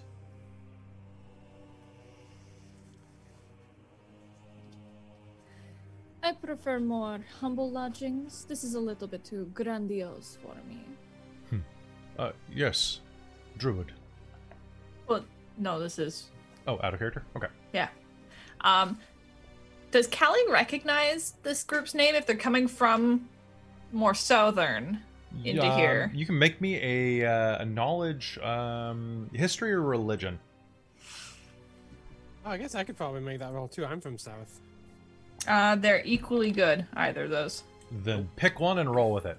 Let's go with history, because I don't know that she's all that up on religion. She's kind of meh. Dog. Beast eat beast. It's going to be 18. 18? You don't think that you... No. It doesn't sound familiar. And I don't mean that in a... It doesn't sound familiar like it flew over your head. It doesn't... Maybe it's new. What about Asmodeus? Asmodeus? We'll say that was a religion roll. Asmodeus is one of the primary devils of hell. He is basically textbook Satan. So making deals, taking souls type of thing. There is quite a bit of Asmodeus worship along the coast. A lot of cults dedicated to him. They're not particularly good people. Particularly, I believe, in Baldur's Gate, there is quite a bit of Asmodeus worship. So essentially, we'd probably kick those guys' ass anyways, because they'd be evil. Mm-hmm. So we don't really need to team up with anybody. We don't have to. Not really. I don't know. I feel like there's something kinky going on because of those medallions. Why would you say that? It's not like I have creepy music playing in the background. So I'm a little like... Don't metagame, guys. So I noticed. No, go ahead. Wouldn't we just kill Asmodeus' people anyways? Because they're kind of like dicks. Yeah. By the way, what's up with those medallions? They really say spooky. Yeah, that was my next question. That makes seems like an odd choice. It's very untrustworthy to those of us on the outside. It makes you seem kind of like a cult, I'm going to be honest. Yeah, little culty. It's a little culty. Robin, you're coming in a little louder than everybody else, just so you know. Okay, I will. All right. It's weird. You got louder, everyone else got quieter. That's weird.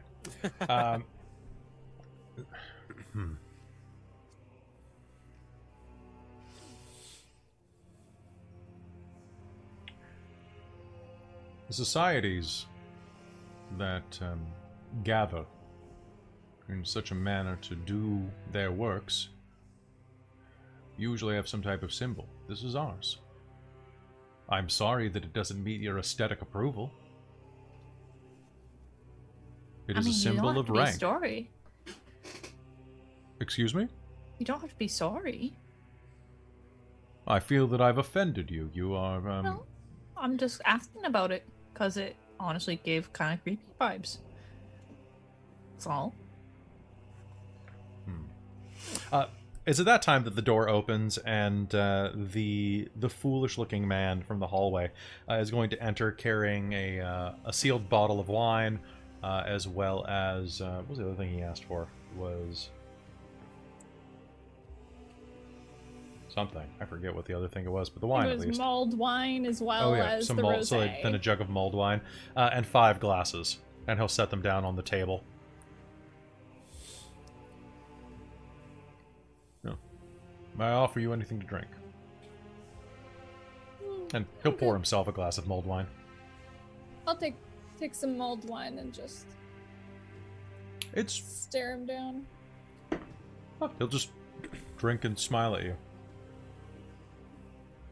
A bit heavily spiced for my taste, but not bad.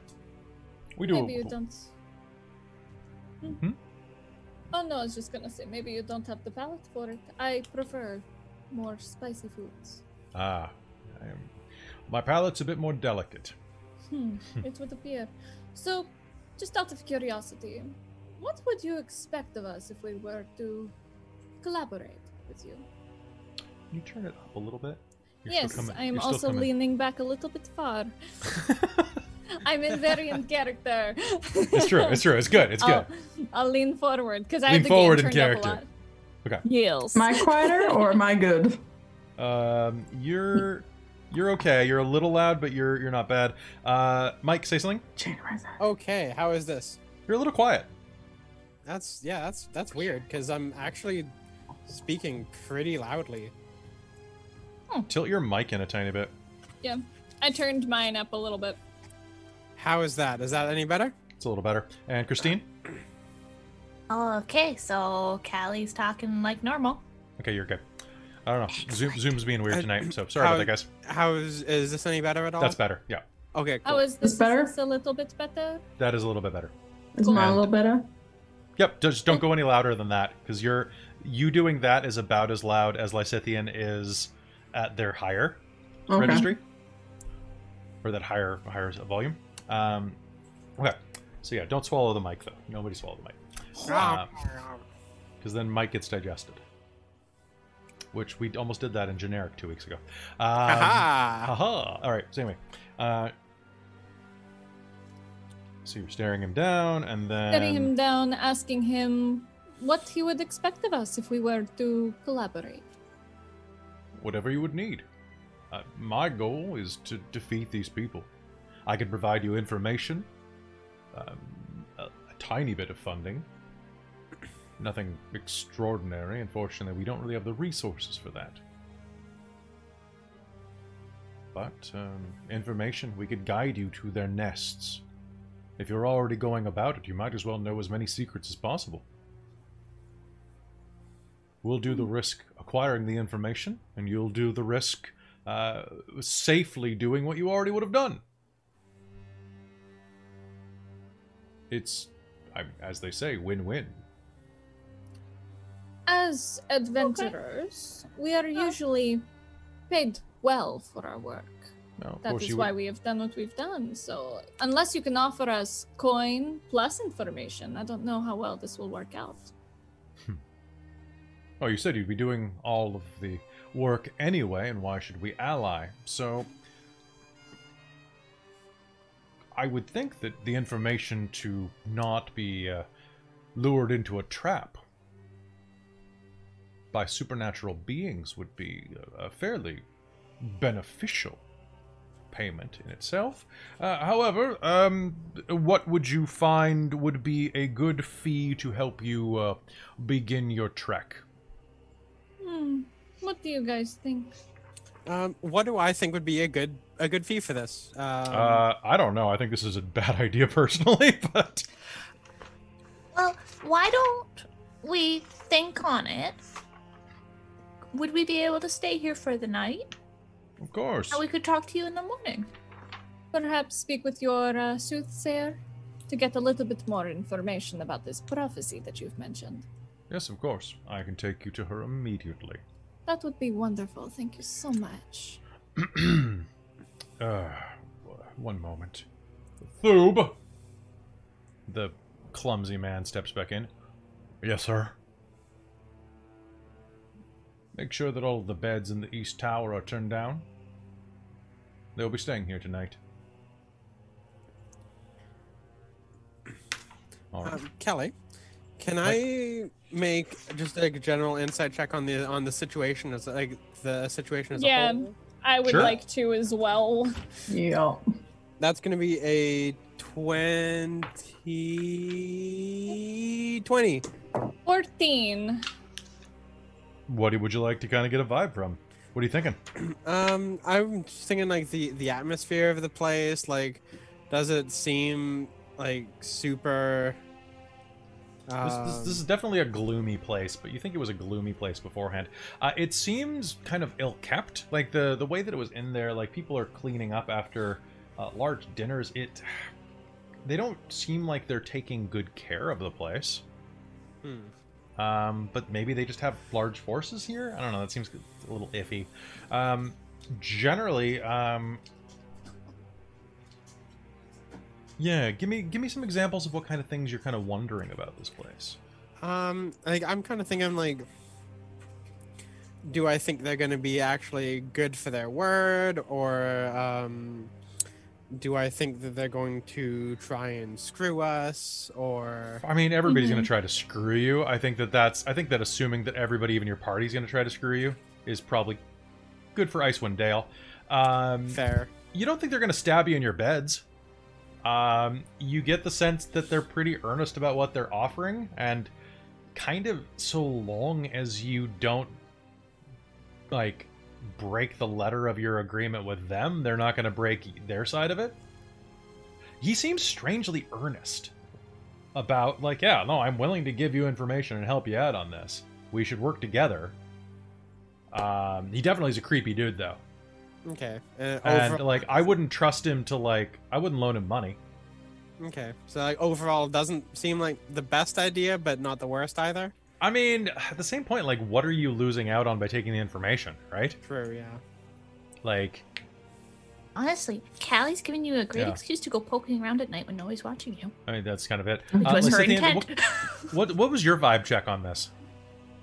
Like, what are you trying to get a sense of? Me? Yeah. Because you rolled 2, right? Yes, I rolled a 14 total, just to let you know. I'm trying to see what subtext I can glean from his words. Like, if there's anything he's saying but not saying, you know what I mean? Mm-hmm. No, he hasn't mentioned Kranek at all. Yeah, that's what I was suspicious. I did find that weird. So Kranek hasn't been mentioned at all. Besides that, he hasn't been specific about the size of his forces or where they are, but I mean, he probably wouldn't tell you that to begin with, so maybe that was just kind of something that he would play against his chest. And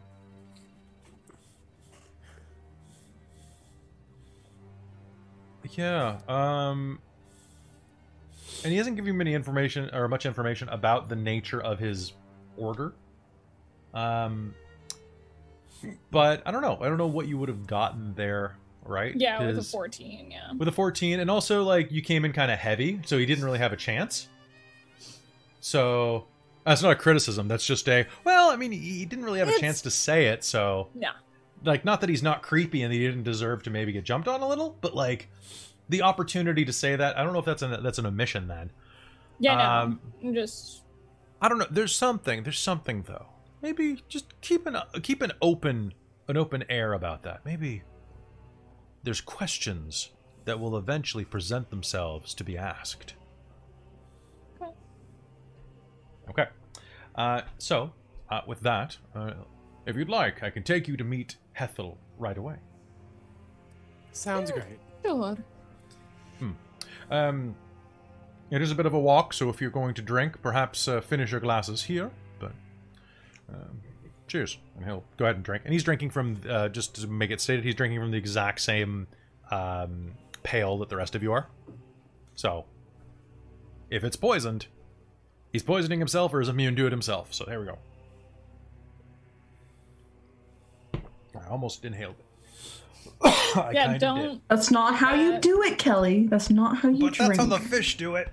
Haha! Fish shouldn't drink alcohol either! Alright. Fish shouldn't, but they do. They're real drunks. So he'll take you out into the main hall again and lead you up the set of stairs in the center. He'll take you upstairs and directly above the chamber that... thank you, Bricarius. Thank you so much. Oh, Bricarius is doing like a ton of subscriptions. Oh, thanks. Awesome. Bricarius is such a cool person. Thank you so much. That makes me feel great. I think I can afford that emote now. Yeah. All right. So as you step upstairs, you'll head into the hallway that would have basically was right above the hallway that you just exited to on this floor before. But instead of it being a lounge room, you find yourself staring at the end of a hallway, two doors facing each other. He directs you toward the one to the north. Hethel is just inside of there. She's been expecting you. If you'll excuse me, I'm going to make sure that you're perfectly comfortable. When you're done, I will be in the room just past the den we were having drinks in, should you need me. If not, find any other of the knights, and they will be happy to show you around. I don't know. Thank you. Thank you. I look forward to a positive relationship. Yes, always. As do we. And he will smile and turn and wander away, leaving you directly before the door. All right. As soon as he's out of earshot, I'm just gonna lean into my party. So I don't trust that man at all. No, not one bit. He is scheming something. I don't know what. I don't like it. And also, did you notice that he didn't mention Kranek at all? Mm-hmm. That was telling, in a sense. You know what I mean? I don't know who knows what. I don't know. What do you guys think? Let's go talk to Ethel, see what she thinks. Yeah. And I'll open the door. Find out about this fucking prophecy, I guess. All right. As the door opens, you will hear the sound of... One moment. You'll hear the sound of a roaring fire in front of you. The edge of the room. And let's find...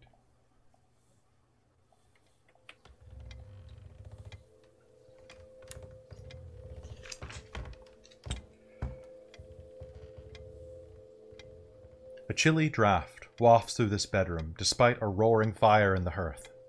Bundled under a thick quilt and seated in a squat rocking chair in front of the fire is a venerable dwarf with a wooden peg where her right foot should be.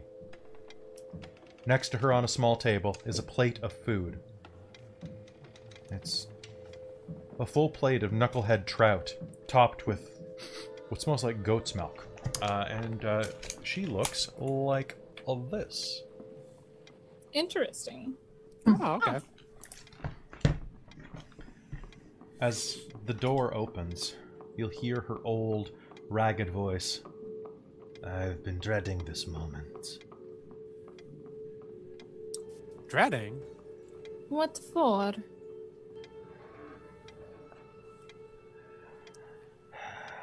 Come in and ask your questions. While I still draw breath, or take too long.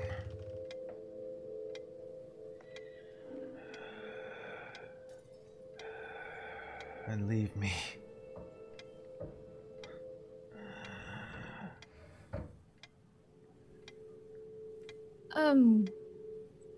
Lady Hethel, yes? Not lady. Hethel Arcoran. Arcoran, alright.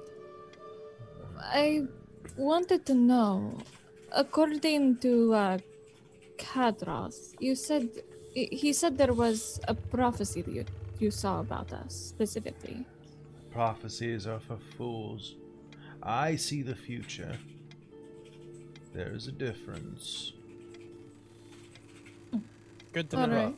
Prophecies are fables. Soothsaying is merely history written tomorrow.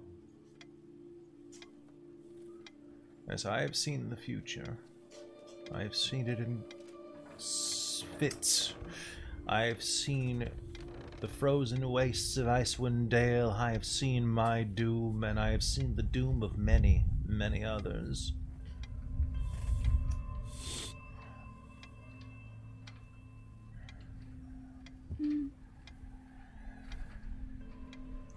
So are you working for him?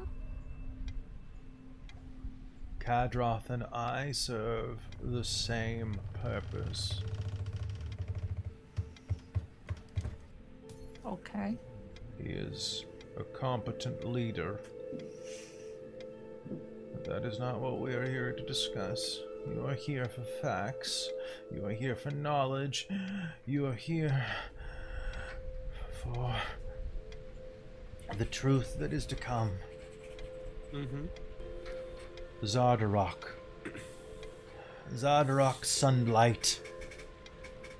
A Duergar warlord is set to conquer Icewind Dale unless he is stopped. And he will be stopped by you. I have seen it. I have seen the end of his days. Xardaorok has a fortress on the surface, hidden in the spine of the world. It contains, among other things, a forge powered by the still beating heart of a red dragon. Oh. What? Oh. Xardaorok has a plan to systematically destroy these 10 towns. You will discover the nature of this plan if you search his fortress. However, if you face him too soon, you will certainly perish. You are too weak now. You must test your mettle. Be reforged in the fire of battle before you face him, or else fall to your doom.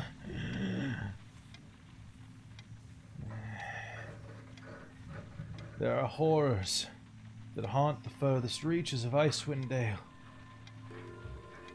Defeat them, and you will be able to overcome Xardaorok. And the moment I've been dreading comes. What is... She starts seizing in her chair. A slight froth begins filling the corner of her mouth, and her head sags to her chest. She dies in front of you. And then the strangest thing happens. As her last breath blows from her from her lips, even though she's sitting in front of a roaring fire, her lips begin to turn blue. And then her eyes. And everything begins to slowly crystallize, turning to ice. Oh. What are you doing? I don't know, grab an axe off Vistra and cut it off. Because that sounds like the dude from before. Right? That's what Vistra's saying. What dude from before? The guy we encountered? Yeah. Oh, fair enough. Looks like she's turning to ice. She is wearing one of those Chardalyn necklaces right now. Okay. If anybody wanted to pilfer it, just letting you know. Okay. Yeah, you can take it off. No, I'm going to investigate it for sure. See if it's like anything... any specific symbolism that I would recognize, or... and it looks like, just to give you a sense of things, it's been carved into that shape. So it's like it's less creepy than the writing suggests. Mm-hmm. So I'll just kind of move that so you don't see that word. So there you go, guys, to see exactly what I'm talking about there. So it's kind of like slightly dagger shaped. And it's just this like really cool black blue crystal. It looks like Lysithian's eyes. Mm. My eyes are green. So you'll be able to... Oh, of course they are. You know, blue and green should never be seen outside of a washing machine, right? You're muted right now somehow. I'm not. I was just leaning really far back. I said, Fight me. The book says my eyes would most likely be green. Fight me. Yeah. Read up on Moon Elves, Beach. Nah, I'd rather not. That means I have to buy Sword Coast, and that's expensive. It's in the PHB. Is it in the PHB? Oh, yeah. I thought in the elves trap. If you go under high elves. Well, then I'd have to learn about elves. It takes 2 seconds to read. I read the entire chapter in Lysithian voice. Fight me. Hold on, 1 second. Of course you did. I did, because that's how I found the accent. Huh. There we go. Okay, I'm in focus again. Okay. Anyways. So she will. At you. So you will manage to pluck that off of her neck. So Callie, you took it? Yeah, come up. Okay, and then Lysithian's going to check it later. Yeah. So are you doing anything to her? She's going to, it's going to take like maybe a round, and she's going to turn to solid ice. But when I mean her eyes, like every, like she is dead. She's dead. Like coated in ice. She is coated in ice. That's really weird. Do we have? I'm just going to look between the party. Do you think we maybe have 10 minutes? Probably. I could bar the door. Unless we make a fuss, outside? I don't think they're gonna notice. Okay. I'll stand outside. Well, can you give me the necklace? Guys, no, let me finish. I say 10 minutes. Give me the necklace. Okay, don't go stand outside the door. We've just been talking to her. They have no way of knowing she died. I just... Chill! Like her? No, stupid. Just... Excuse me. Like, come on, guys. Give me the necklace, Callie. I already handed it to you, and you didn't take it! I need to cast something, so I'm going to sit down. Take it already then! That's a fucking... I'm going to rip it out of her hand. Just, I'm going to sit down and ritual cast Identify on this stupid thing. Identify, okay. Vistra's going to lean against the door on this side and just like ear for the entire 10 minutes is just listening in case anyone's coming by to be like, quick, hide, guys. So I have to check something real quick to see what this would give you versus another spell. Because they give me one spell that reveals some information about it, but not Identify, of course. I have. Identify is level 2, right? Yeah. It's level, like I have level 1. Is it a level 1 or level 2 spell? It's a level 1 spell. Okay. I also have Detect Magic. Okay. Those are my two spells that I have prepared for ritual. Okay. So. Let me just check the text of Identify real quick.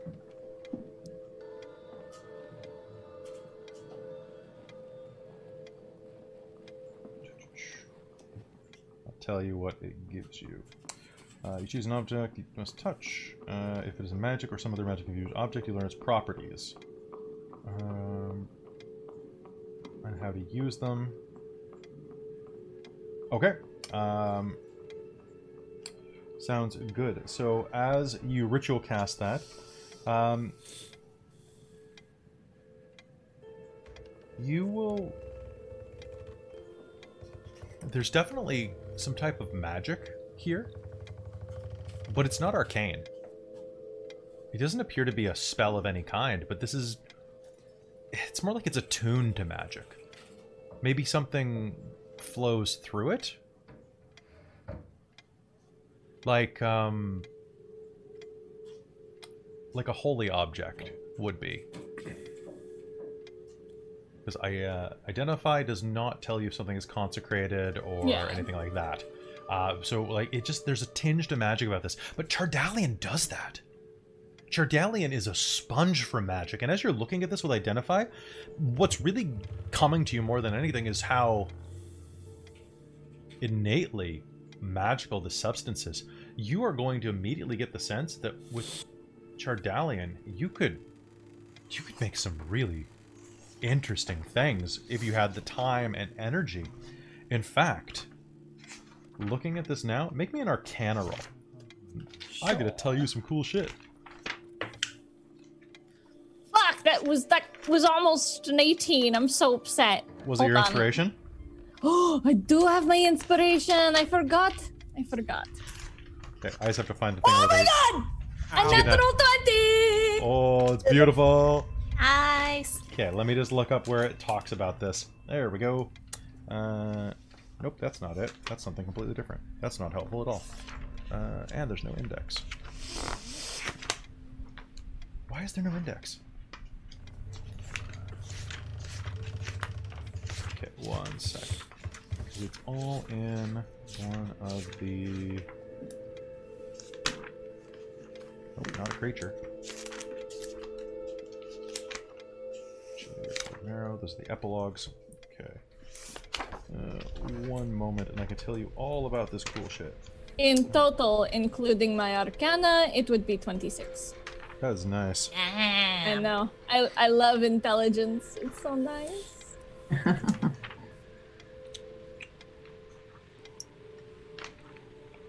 Not that high.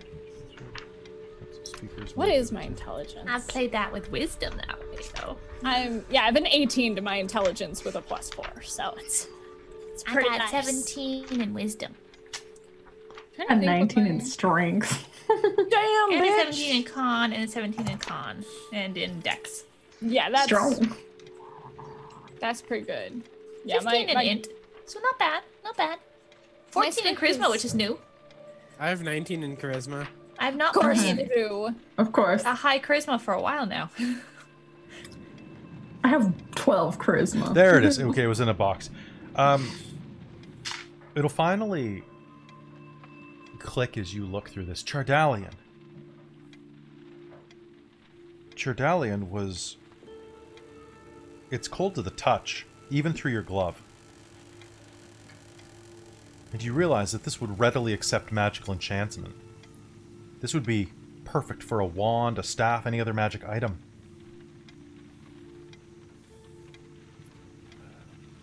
Likewise, if magic from the upper planes was used, it would immediately consecrate the item. Permanently. Conversely, the same would be true of the lower realms, immediately desecrating it.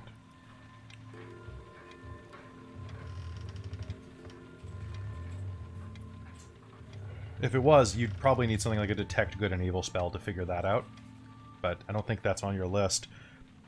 Not currently. But what do you know about that? It has to do something with...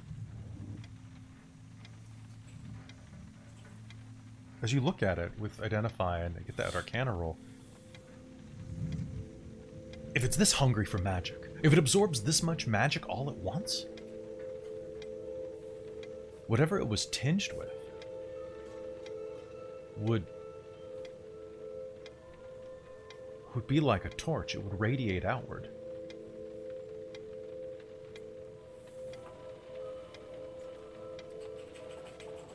Depending on the enchantment placed on the item, the wielder, the user, the owner might be affected by it.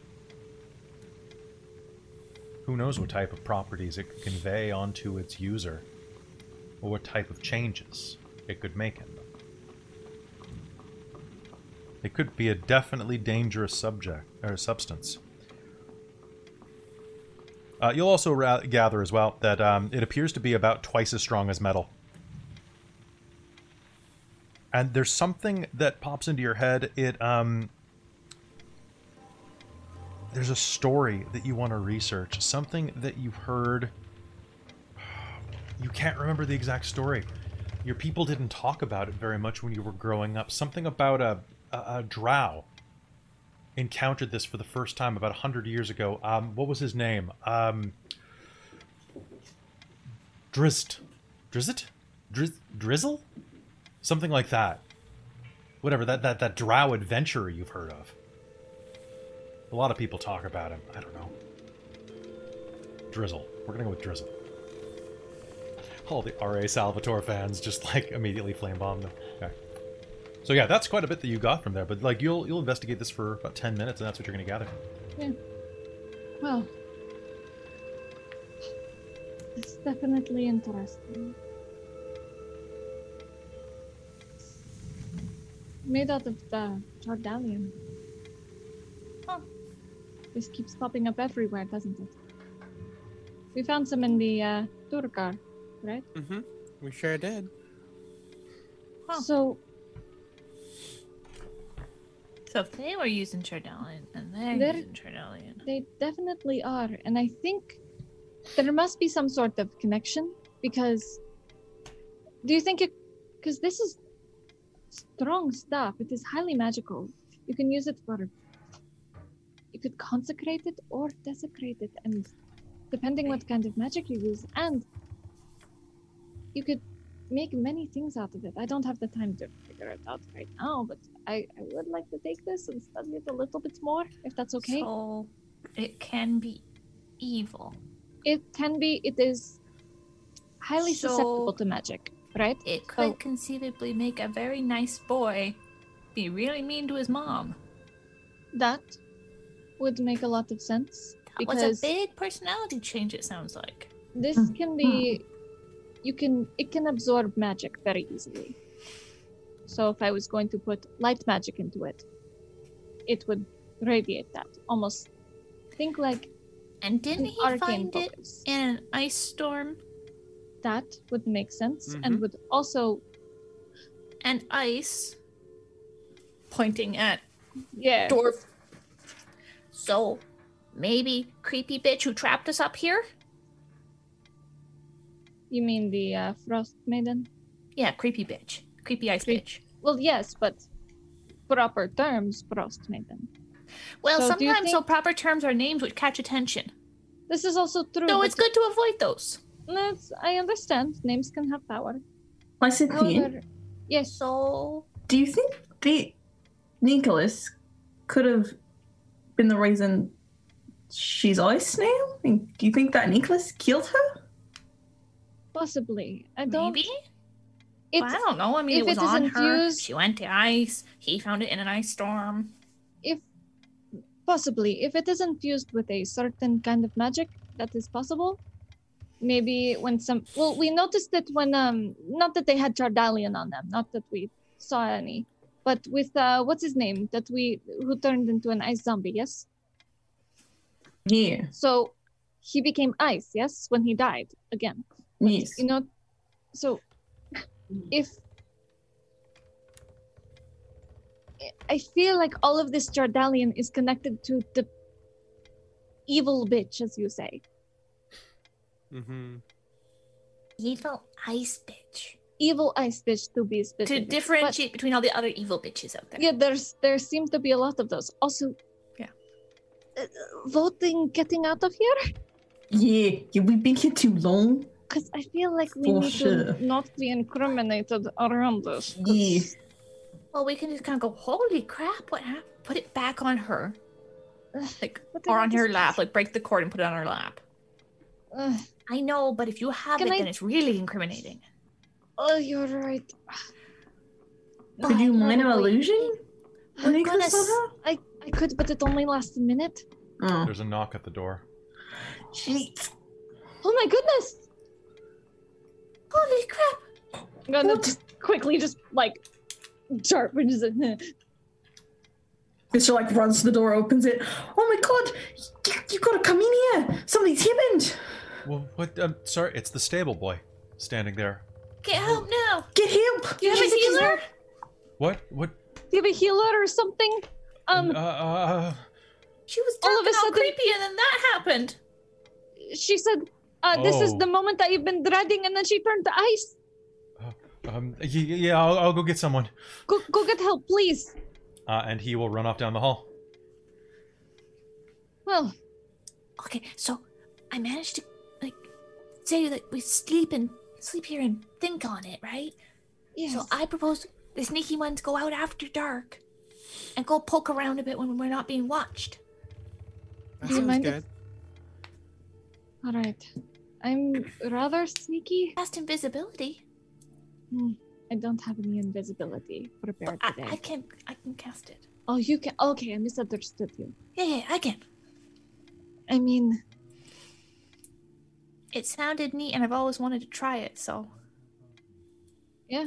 If you're able to do it now, that is very helpful. How long does that magic last?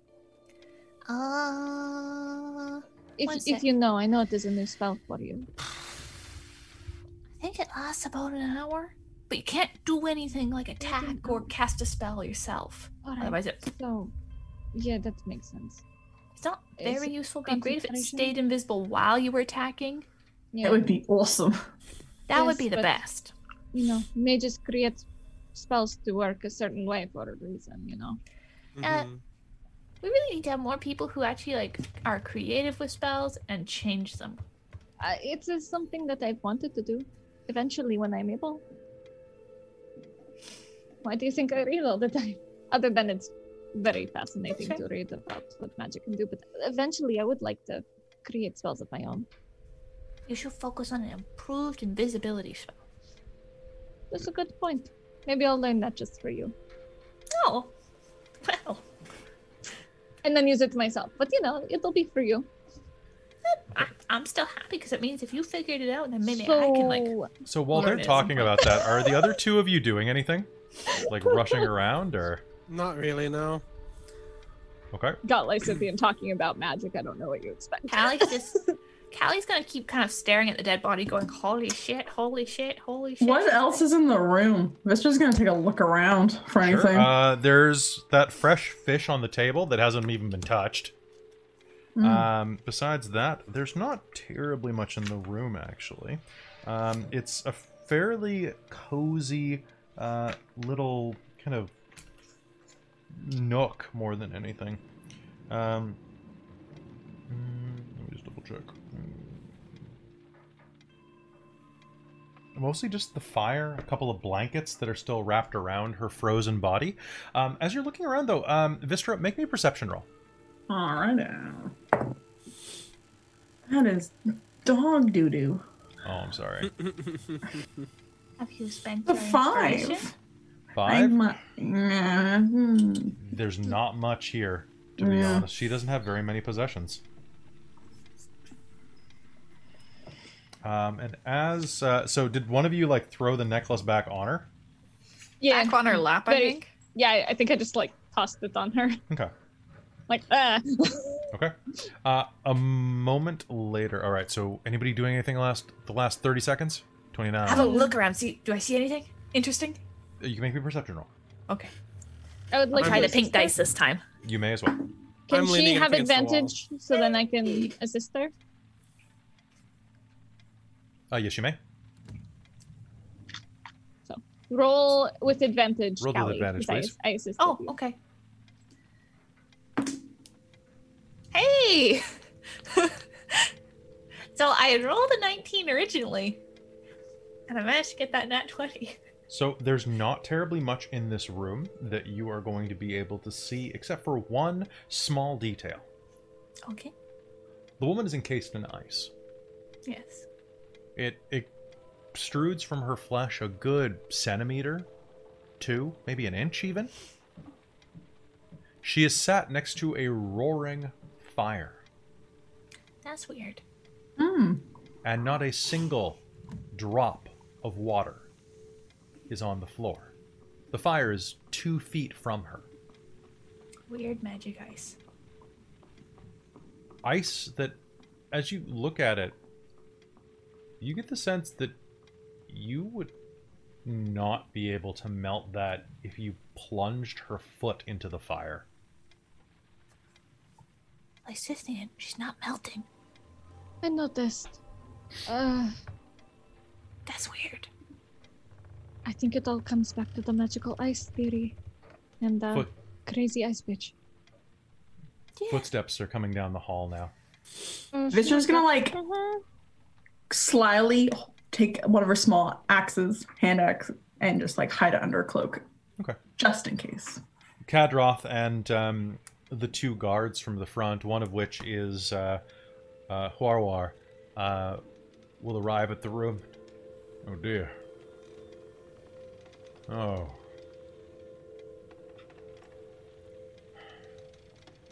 She said a bunch of creepy stuff, pulled her necklace off, and then that happened. How unfortunate. And he'll go over and inspect her. And she ain't melting. Nice. What sort of freaky magic you guys doing up here? Callie will just have like huge eyes. She's like, I would remind you of what Asmodeus has been known to do. Perhaps this is a curse from him. You do know your stories, do you not? Of course. You can make me a religion roll to find out what the hell he's talking about. I would definitely like to. Oh, that was almost a natural 20. I'm so upset. Natural 20. Oh, that was so close. So what you will know, you'll think about Asmodeus. All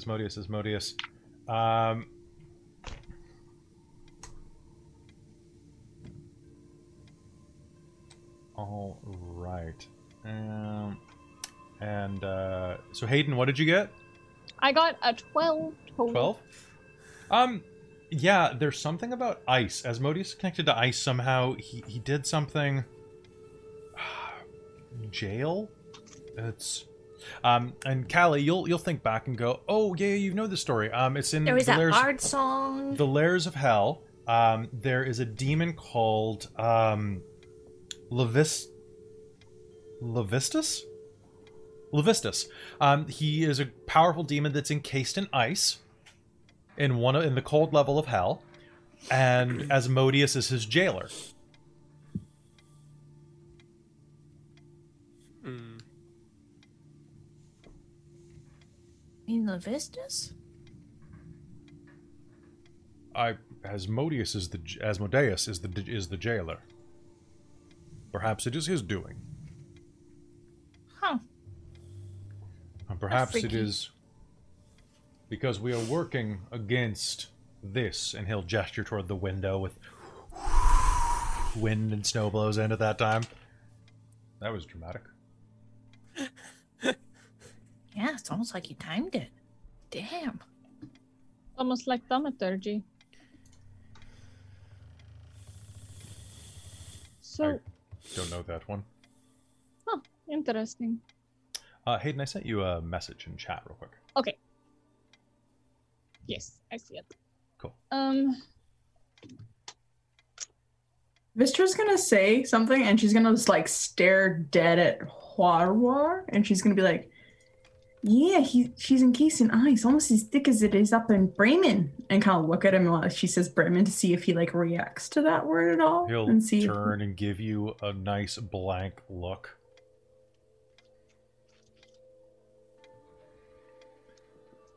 Bremen is useless. It should be buried under the ice. Give me a real city any day. I wish to be free of the past.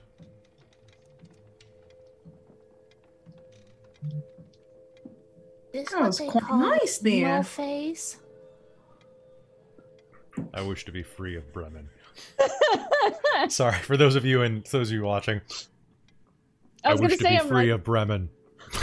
That's literally what I described. That was good timing, because you put that up right when I asked, is this what's called the emo phase? Yep. You're scared.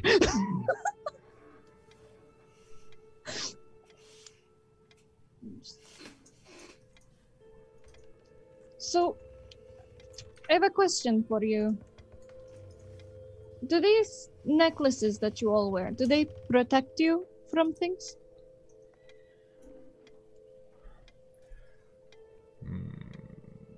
They're symbols of good luck. They guide our actions, allow us to keep track of what we've done.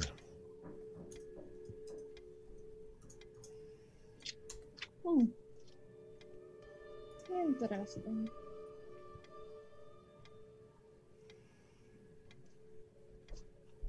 It's interesting to know.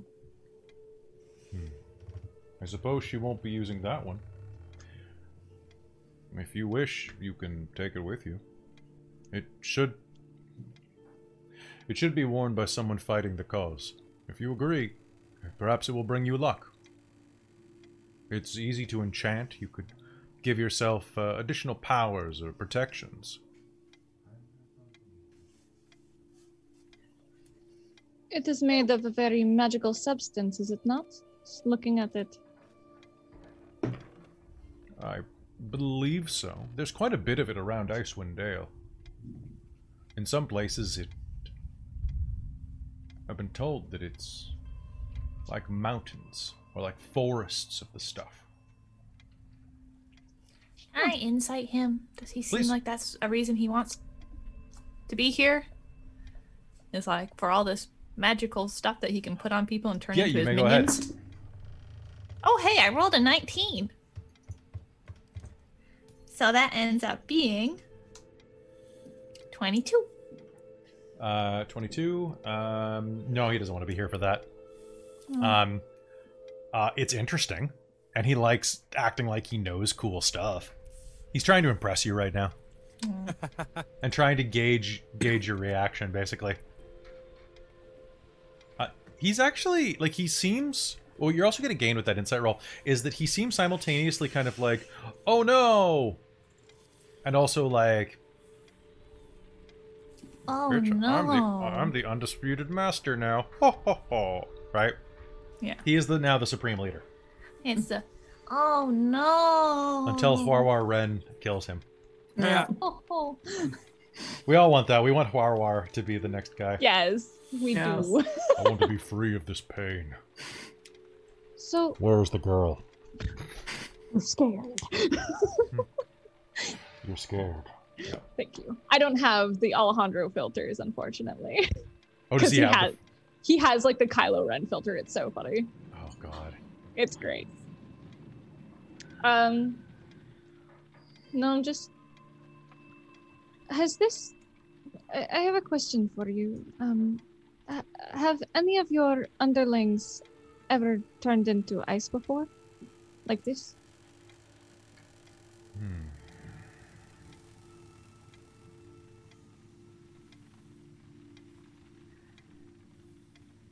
A few times, when they've been killed in their duties. Perhaps it is the nature of things. Dark forces work against us.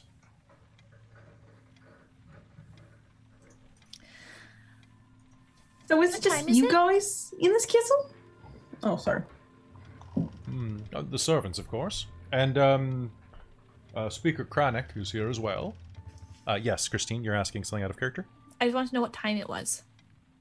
In character right now, probably about 3 p.m.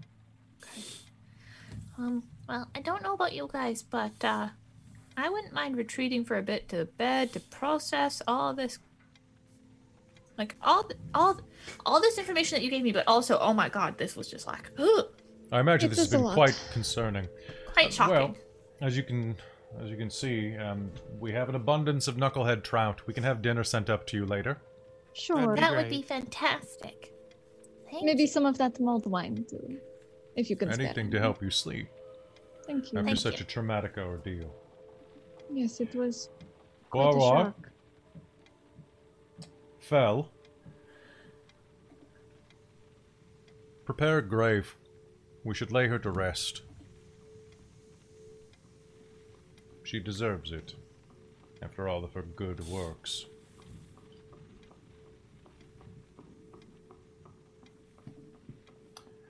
In the meanwhile,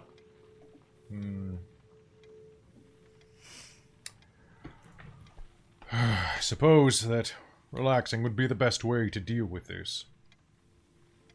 To come down. Thub.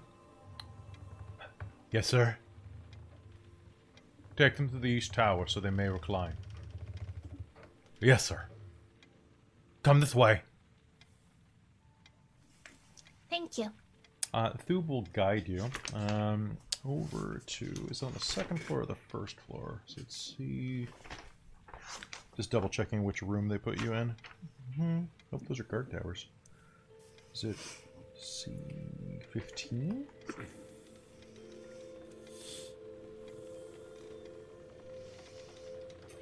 Nope, it's C14.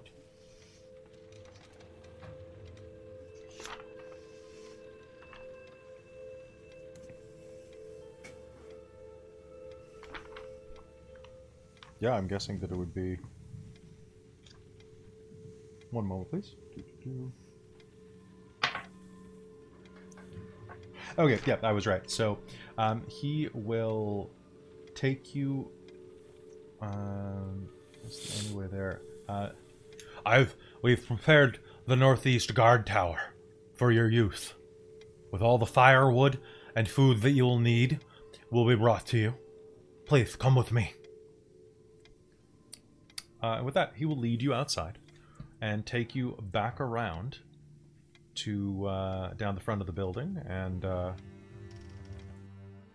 up into the guard tower, up a flight of stairs. Soon you'll find yourselves in a fairly large guard tower. Now you have to walk across a wooden staircase that hugs the outer wall, climbs up there, and inside you will find that there is a fairly comfortable place set there with 4 beds. Trunks at the base of each bed for you to store your belongings if you so choose. And sconces on the wall. And there is a small fireplace in the corner. It's... Well, actually, let me revise that. Given the type of building this would be, it would probably be more of like a portable iron furnace. Like an iron stove. But there is a generous amount of wood stacked along the wall and put in a basket next to this stove. There's also, of course, some tinder twigs and a flint and steel in case you need it, as well as an amount of kindling and tinder. Yeah, so you can swipe right. I've never done tinder. I don't know. I think swipe right is no, and I think swipe left. Swipe right is good. Swipe left. Yeah, swipe right's yeah. Cool. I've never used Tinder. Can tell the people that use Tinder. I'm just. All right. Yeah. So, as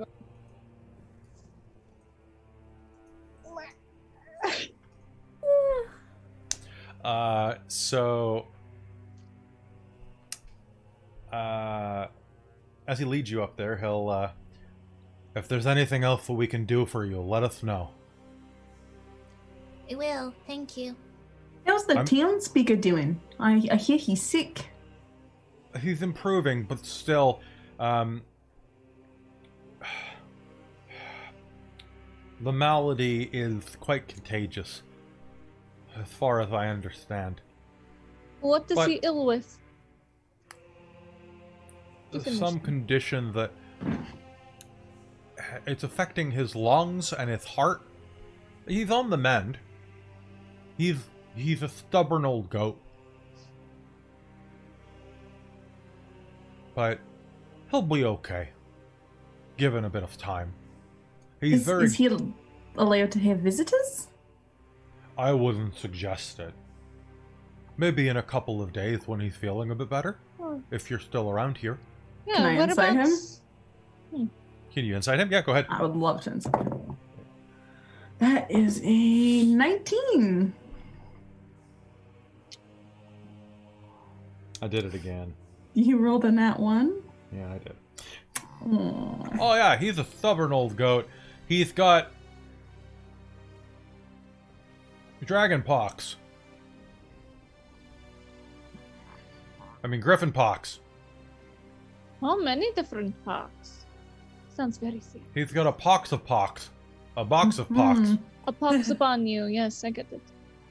Oh, yes. Not upon me. I wash my hands and wear a mask. No, you should. Oh, come on, is it something special? Like, you can tell us. You can tell us. We're a bit... Flirt. Rapid adventure. Let me just double-check his... seduce him? Let me double-check him real quick. One moment. Man. I am not the bard, but... I wish I took suggestion, man. I have a body count. Okay. So, yes, you may. Give me a persuasion roll. Okay. Let's use the pink dice for this one. Do it the sexy dice. Wait. Are you all going to lean in and do the slow, like the bra strap drop type of moves? And puts up her boobs. All right. Yeah, so roll with advantage. Oh, sweet. Okay. Not bad. So persuasion, that's going to be 21. 21. Callie's just as cute as little halfling. She is so cute.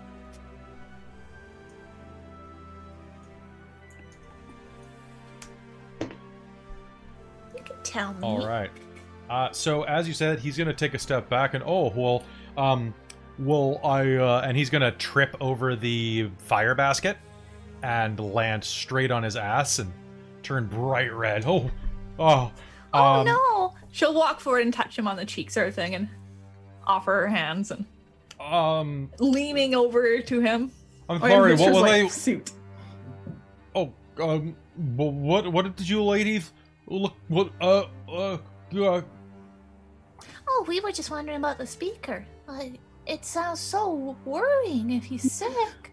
I wouldn't want to get sick if it's contagious. I mean, maybe it's not contagious. What is it? Maybe we could help. Just something. Something's rising. Something's come up, and he's gonna just kind of like sweep. He's like wearing like a stocking hat, like a toque when he was going outside. He's gonna sweep it off and just kind of like wring it in his hands and kind of discreetly cover something with it.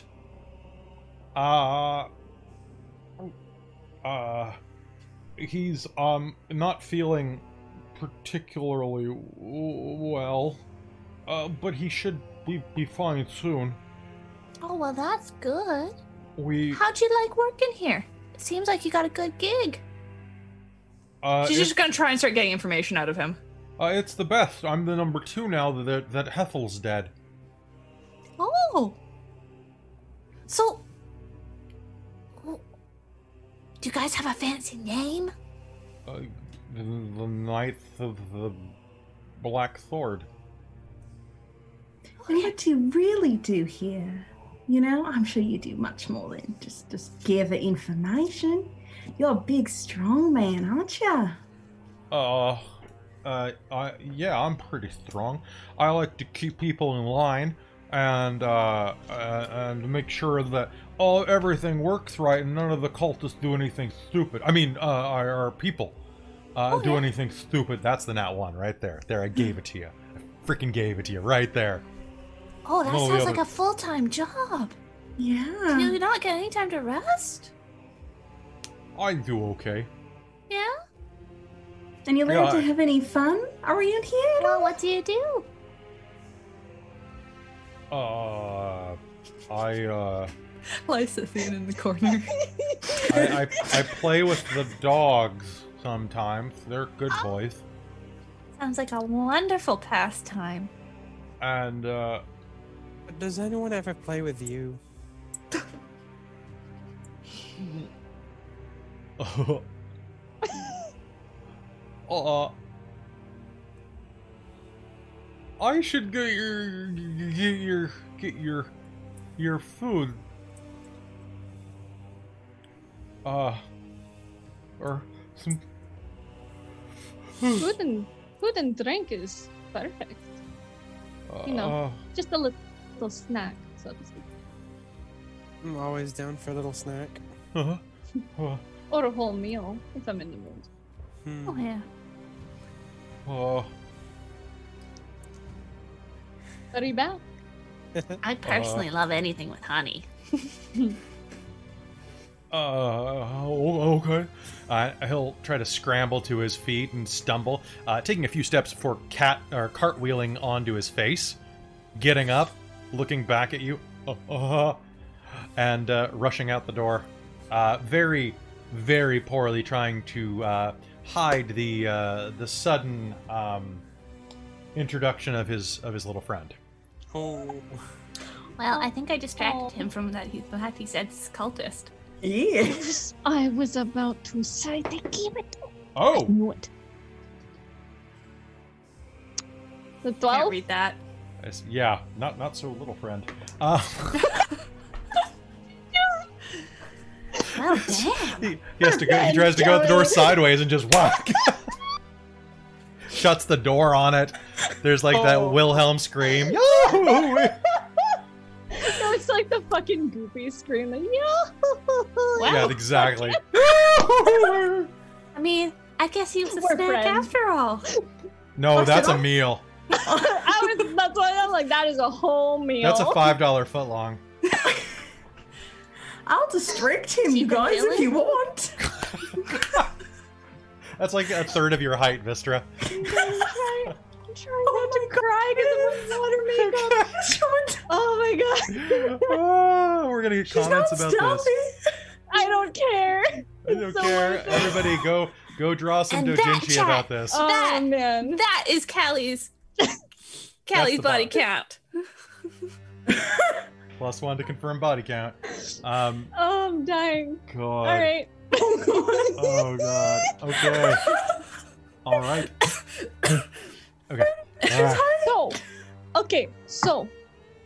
Always wanted to do that in game. So I noticed that not only did this little friend say that they were cultists. Yeah. They also, have you noticed how much they've been mentioning Asmodeus and also Levistus? A lot. And yes, they are saying it's on the other side. However, if they are cultists, usually that coincides with all this kind of bullshit and it's all kind of intertwined, you know what I mean? And I have a feeling they're keeping what's-his-face prisoner or sick or sacrifice, absolutely. Energy, magic. The fact that it couldn't name what it was. And the thing is, I have spells that can make people sick, right? So, there is magic that can do this. You can keep people sick. It's literally in my book, and I start pulling through my spell book, like it's right here. Did anybody notice if there was anything around cats or anything like that in the castle? Not that you saw. No, there's no other small animals? Anybody hear rats in the walls? Mm-hmm. I would let anybody here make me a nature roll. Callie would definitely make that. Okay, not bad, 17. Not bad. I just gotta see what my... Now 20, and I will give Vistra advantage 18 on this. Total. 24. Oh, sweet. Nice. Okay, I'll roll again, because I got a 6 for my first one. It's about... That's an 20. I got an 18. Okay. 18. So, Lysithian, there's bound to be rats in here. There's bound to be rats. With that many dishes left out, come on. And you think there might be a cat. You notice that, there were some puffs of very fine hair on the blanket that that Hethel was using. Okay. Callie, you are damn sure that there is probably at least one cat roaming the building somewhere. You can smell it. You just have that sense of things. And Vistra, looking at the architecture of this building, you know that this stonework is not dwarven, first of all. And undwarven stone... I'm going to 100% double check this isn't dwarven stonework before I put this up my butt. The Dinevs. Well, from Cormyr, so I guess they're Cornish. This is human stonework. You know what that means? Bad mortar work. That means gaps. And you know what gaps mean? Rats. Because they can't burrow through stone, but they can burrow through no stone. Mm-hmm. You would guarantee there are rats in there. You bet that if you moved a brick, in any brick in this room, you'd find some rat pellets. Well, so anyway, you guys are, you two can guarantee. And Lysithian is pretty damn sure. I'm pretty sure I've seen, there's gotta be a cat here, I can smell it. There are. That's the thing. There's definitely rats. Do you see how dirty this place is? So my thought. Oh, look at this! I'm gonna go pull a brick out. There's a cat wandering around. It comes out. What the hell? I can turn into a cat. Do it. There are a nice little gray speckled one. Sure. Nobody will look at it. Speaking of, I can probably sneak around. I can't open any doors, of course, unless they're already open. I will say, a rat or a mouse would be able to go under most of these doors. That is true. Go smaller, probably. Vistra would like to do something fun. Does anybody want to come with? I could cast invisibility on you and then change. Maybe. Yeah. I can't cast magic, but that would work. At least until we get caught, and then you help me find out. I have good spells just in case we get caught. So. Vistra, you want to do something fun? I do, because I have a new ability. I would like to spend 10 minutes and see if we can find a rat, and then speak with animals and ask a rat what's been going on in the castle. You have to spend 10 minutes? Yeah, it's a ritual. It's just a ability that I get now. Oh, okay. With your, yeah. Path of the Totem. Oh, okay. Oh, so you get to cast it as ritual? Yeah, that's the only thing you can. Cool. Okay. That's cool. All that right. is cool.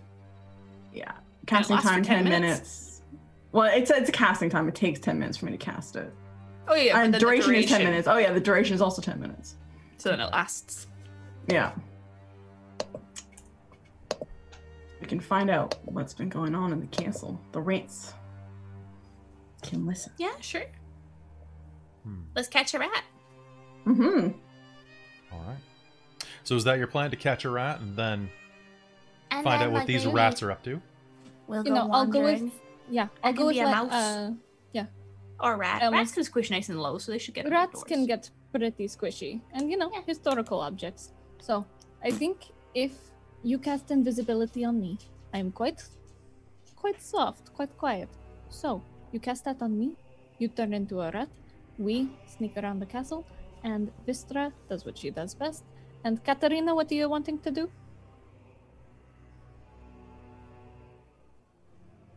I'm going to eat dinner. Yeah, that's fair. You can help cover for us. Yeah, you can cover. True.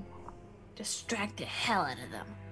You're very enchanting. I'm sure if Thub comes back, I can probably distract him. Yeah, that's true. Have fun? Yeah, you got that. Mm-hmm. All right. With a plan in mind, you wait for your dinner to arrive, or go look for a rat in the meanwhile, to try to figure out what exactly is going on here with the Knights of the Black Sword. Which is where we'll pick up next time on Rime of the Frostmaiden Episode 6. We will see you there. Hey, thank you so much for watching tonight. Did you guys have some fun? Yes. Oh my god, it was so fun. I got to seduce somebody in game. Oh my god, that was so good. I'm just picturing I've never actually done that. Owl around like this poor man.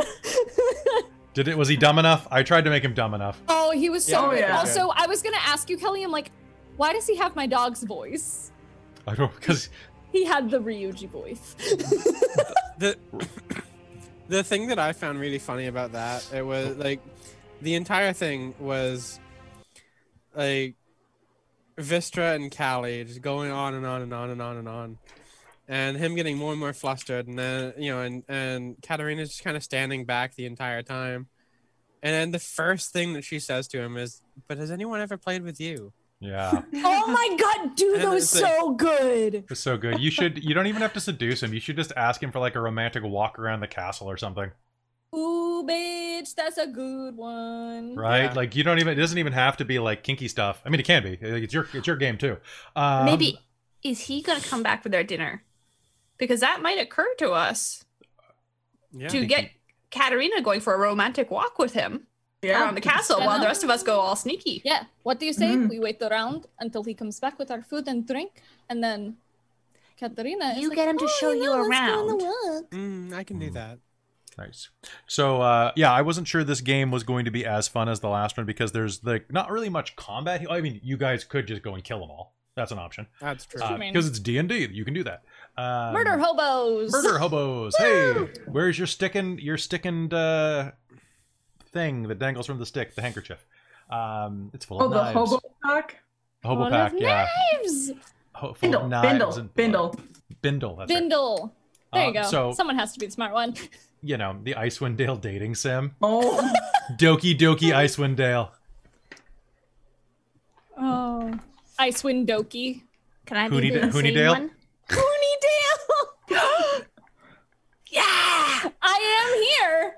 No, and it's so funny because I literally have a line in Honey Pop that it's like, is it weird that I like veggies so much? And Lysithian's a fucking vegetarian. I remember that line.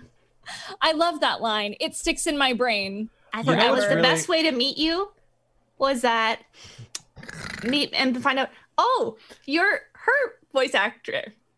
Huh, yes. That's the first one I got all the way with. Yeah! She's actually one of the more difficult ones, too. Yeah, and Christine high scored her, so there you go. Ooh, I went all the way with her on the alpha.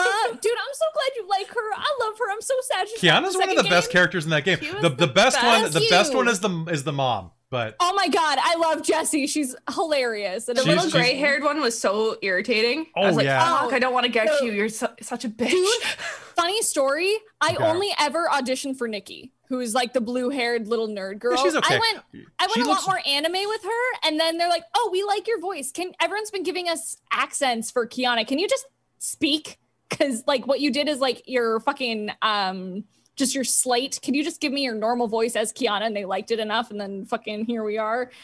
Mm.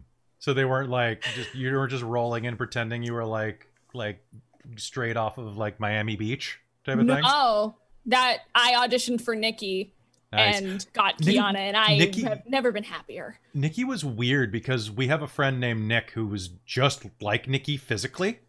Uh-huh. And it's just like, I'm just like, I can't play this part of the game. It's weird. Oh, yeah. Dude. Some of my friends, like one of my best friends, Brad, he's like, we're like siblings. Like we refer to each other as siblings. He's like, nope. When my girlfriend Jess was playing it, I had to make her wear headphones or mute that part whenever we got to the fourth date because nope. Not gonna hear my sister do that. I'm like, that's fair. Because also, like, he's been in dating sims where it, like, gets sexy. I'm like, I love you so much, and I'm sure your performance was amazing, but I muted your ass because like, it's weird. It's weird. The problem is those games are so fun. Oh, they're so fun. Dude, there's a new one called Isekai Quest. I love the matching part. Ooh, the what? Oh, I've been getting, like, I've been playing a lot of Isekai Quest recently, which is a similar style of game. Mm-hmm. So it's on our family share, Christine, so you can play it. Okay. But I had to hide it from my Steam list because I'm like, I don't want people seeing the rewards I'm getting for matching these. Dude, I've been meaning to play Honey Pop again because I never finished it. Isn't there a sequel? They're doing a sequel? Yeah, Honey Pop 2 is coming out. There was a Kickstarter. That's right. Yeah, there's a Kickstarter going for it. I auditioned for it, but I'm like, yeah, it would just sound weird. But I'm like, I just want her in it. I just want Kiana in it. Her cousin's in it. So like, hello? They better not give her an accent. I think in the audition, they wanted something slight. Oh, okay. Well, slight's different. With Kiana, I actually tried stuff where it was like more slight and more like, just me talking, and they are like, yeah, don't do the accent, you sound white. I'm like, I am. Oh yeah, that's right. Honeycam Studio, because Markiplier played that. Yeah, Honeycam Studio. Fucking, I accidentally spent like 6 hours playing that game. I was getting footage for my visual reel, and I was like, oh, it's been 6 hours. I have a diamond dick trophy though, so I guess. Did you have that before or after you were playing the game? After. Oh, okay. I wasn't sure if it was just on your shelf behind you in real life. You're no! Don't you see it in amongst the Ninja Turtles? That's not Donatello's staff, or is it? Well, Donatello does do machines, and that's a fact, Jack. All right. So hey, thank you so much for tuning into this episode of Rime of the Frostmaiden. I hope you guys had some fun and enjoyed this as much as we did, because this was a hoot. I actually really like doing the role-playing heavy games with you. Because you're a really good group for that. So we'll see you again next Monday. And if you're looking for other games to play, don't forget that there is Generic Fantasy Setting this Wednesday, as well as The Secret of Hexeter House on Saturday, and Werewolf the Forsaken on Sunday. Because this is the easy week. I'm taking tomorrow off. So it's gonna be great. Anyway, good night everybody. Have a fantastic night. We'll see you next time. Bye. Bye. Rime of the Frostmaiden is a Dork Tales production. Its Dungeon Master is Kelly Clark, and it stars Hayden Daviau as Lysithian Callisto, Robin Holford as Vistra Dankil, Mike McGee as Katerina Firestring, and Christine Rattray as Callie Thornhill. To watch us live, visit twitch.tv/dorktales, or you can view our back catalog on youtube.com/dorktales. Want to help Dork Tales grow? Rate and leave us a review and share us with your friends. We also have a Patreon at patreon.com/dorktales, which helps us afford better equipment, hosting services, to pay for some music, and hey, even to maybe get a coffee occasionally.